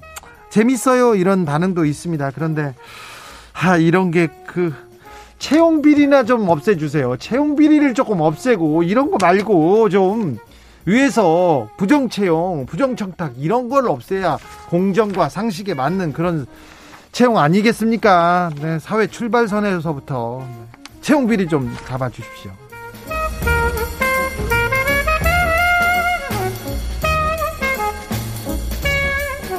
콜러닝과 불굴의 질주 편견 넘어서 희망을 봤다.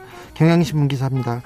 올림픽이 끝났습니다. 그런데 편파 판정 그리고 또 중국 중심주의 뭐 이런 것 때문에 굉장히 눈살을 찌푸렸는데요. 막 엉덩방아도 많이 찍고요. 그런데 그런데 그래도 그 안에서도 올림픽 정신 스포츠맨십이 반짝반짝 빛나기도 했습니다.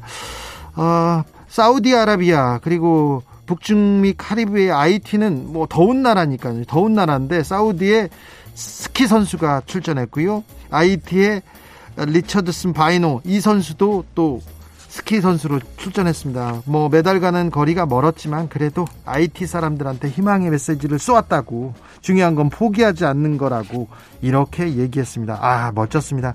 자마이카 자마이카 또 그 알파인 스키에 첫 도전을 했고요. 그 다음에 쿨러닝 보셨습니까? 영화 쿨러닝의 모티브가 된 봅슬레이 대표팀 도전 이번에도 이어졌습니다. 아 그리고 뭐 아일랜드에서는 루지 첫 선수가 나오기도 했고요. 그리고 스피드 스케이팅에서는 사상 첫 흑인 여성 금메달리스트가 나오기도 했습니다. 미국의 에린 잭슨은 동료가 동료가 어 동료가 그 출전권을 따지 못한 에린 잭슨한테 훨씬 올림픽 정신에 부합하고 메달을 딸 수 있다고 양보를 했더니 양보를 했는데 금메달을 땄습니다. 내가 항상 좋은 본보기가 되기를 바란다고 이렇게 얘기했는데 오 굉장히 감동적이었습니다. 아, 올림픽은 끝났습니다. 그런데 올림픽 정신은 이렇게 오래오래 아, 남을 것 같습니다. 영화 쿨러닝 보셨습니까? 엄청 감동적이고 재미도 있는데 못 보셨으면 꼭 챙겨 보십시오. 가족들이 함께 보시면 굉장히 좋을 겁니다. 아, 쿨러닝의 OST 중에 I Can See Clearly Now 들으면서 저는 여기서 인사드리겠습니다. 돌발 퀴즈의 정답은 희망이었습니다. 희망. 2872님께서 청년이 아니라 희망이 없는 것 같아 슬퍼요 얘기했는데 네, 그 말을 들으니 저도 슬프네요. 어른으로서 좀 기성세대로서 미안합니다. 저는 내일 오후 5시 5분에 돌아오겠습니다. 지금까지 주진우였습니다.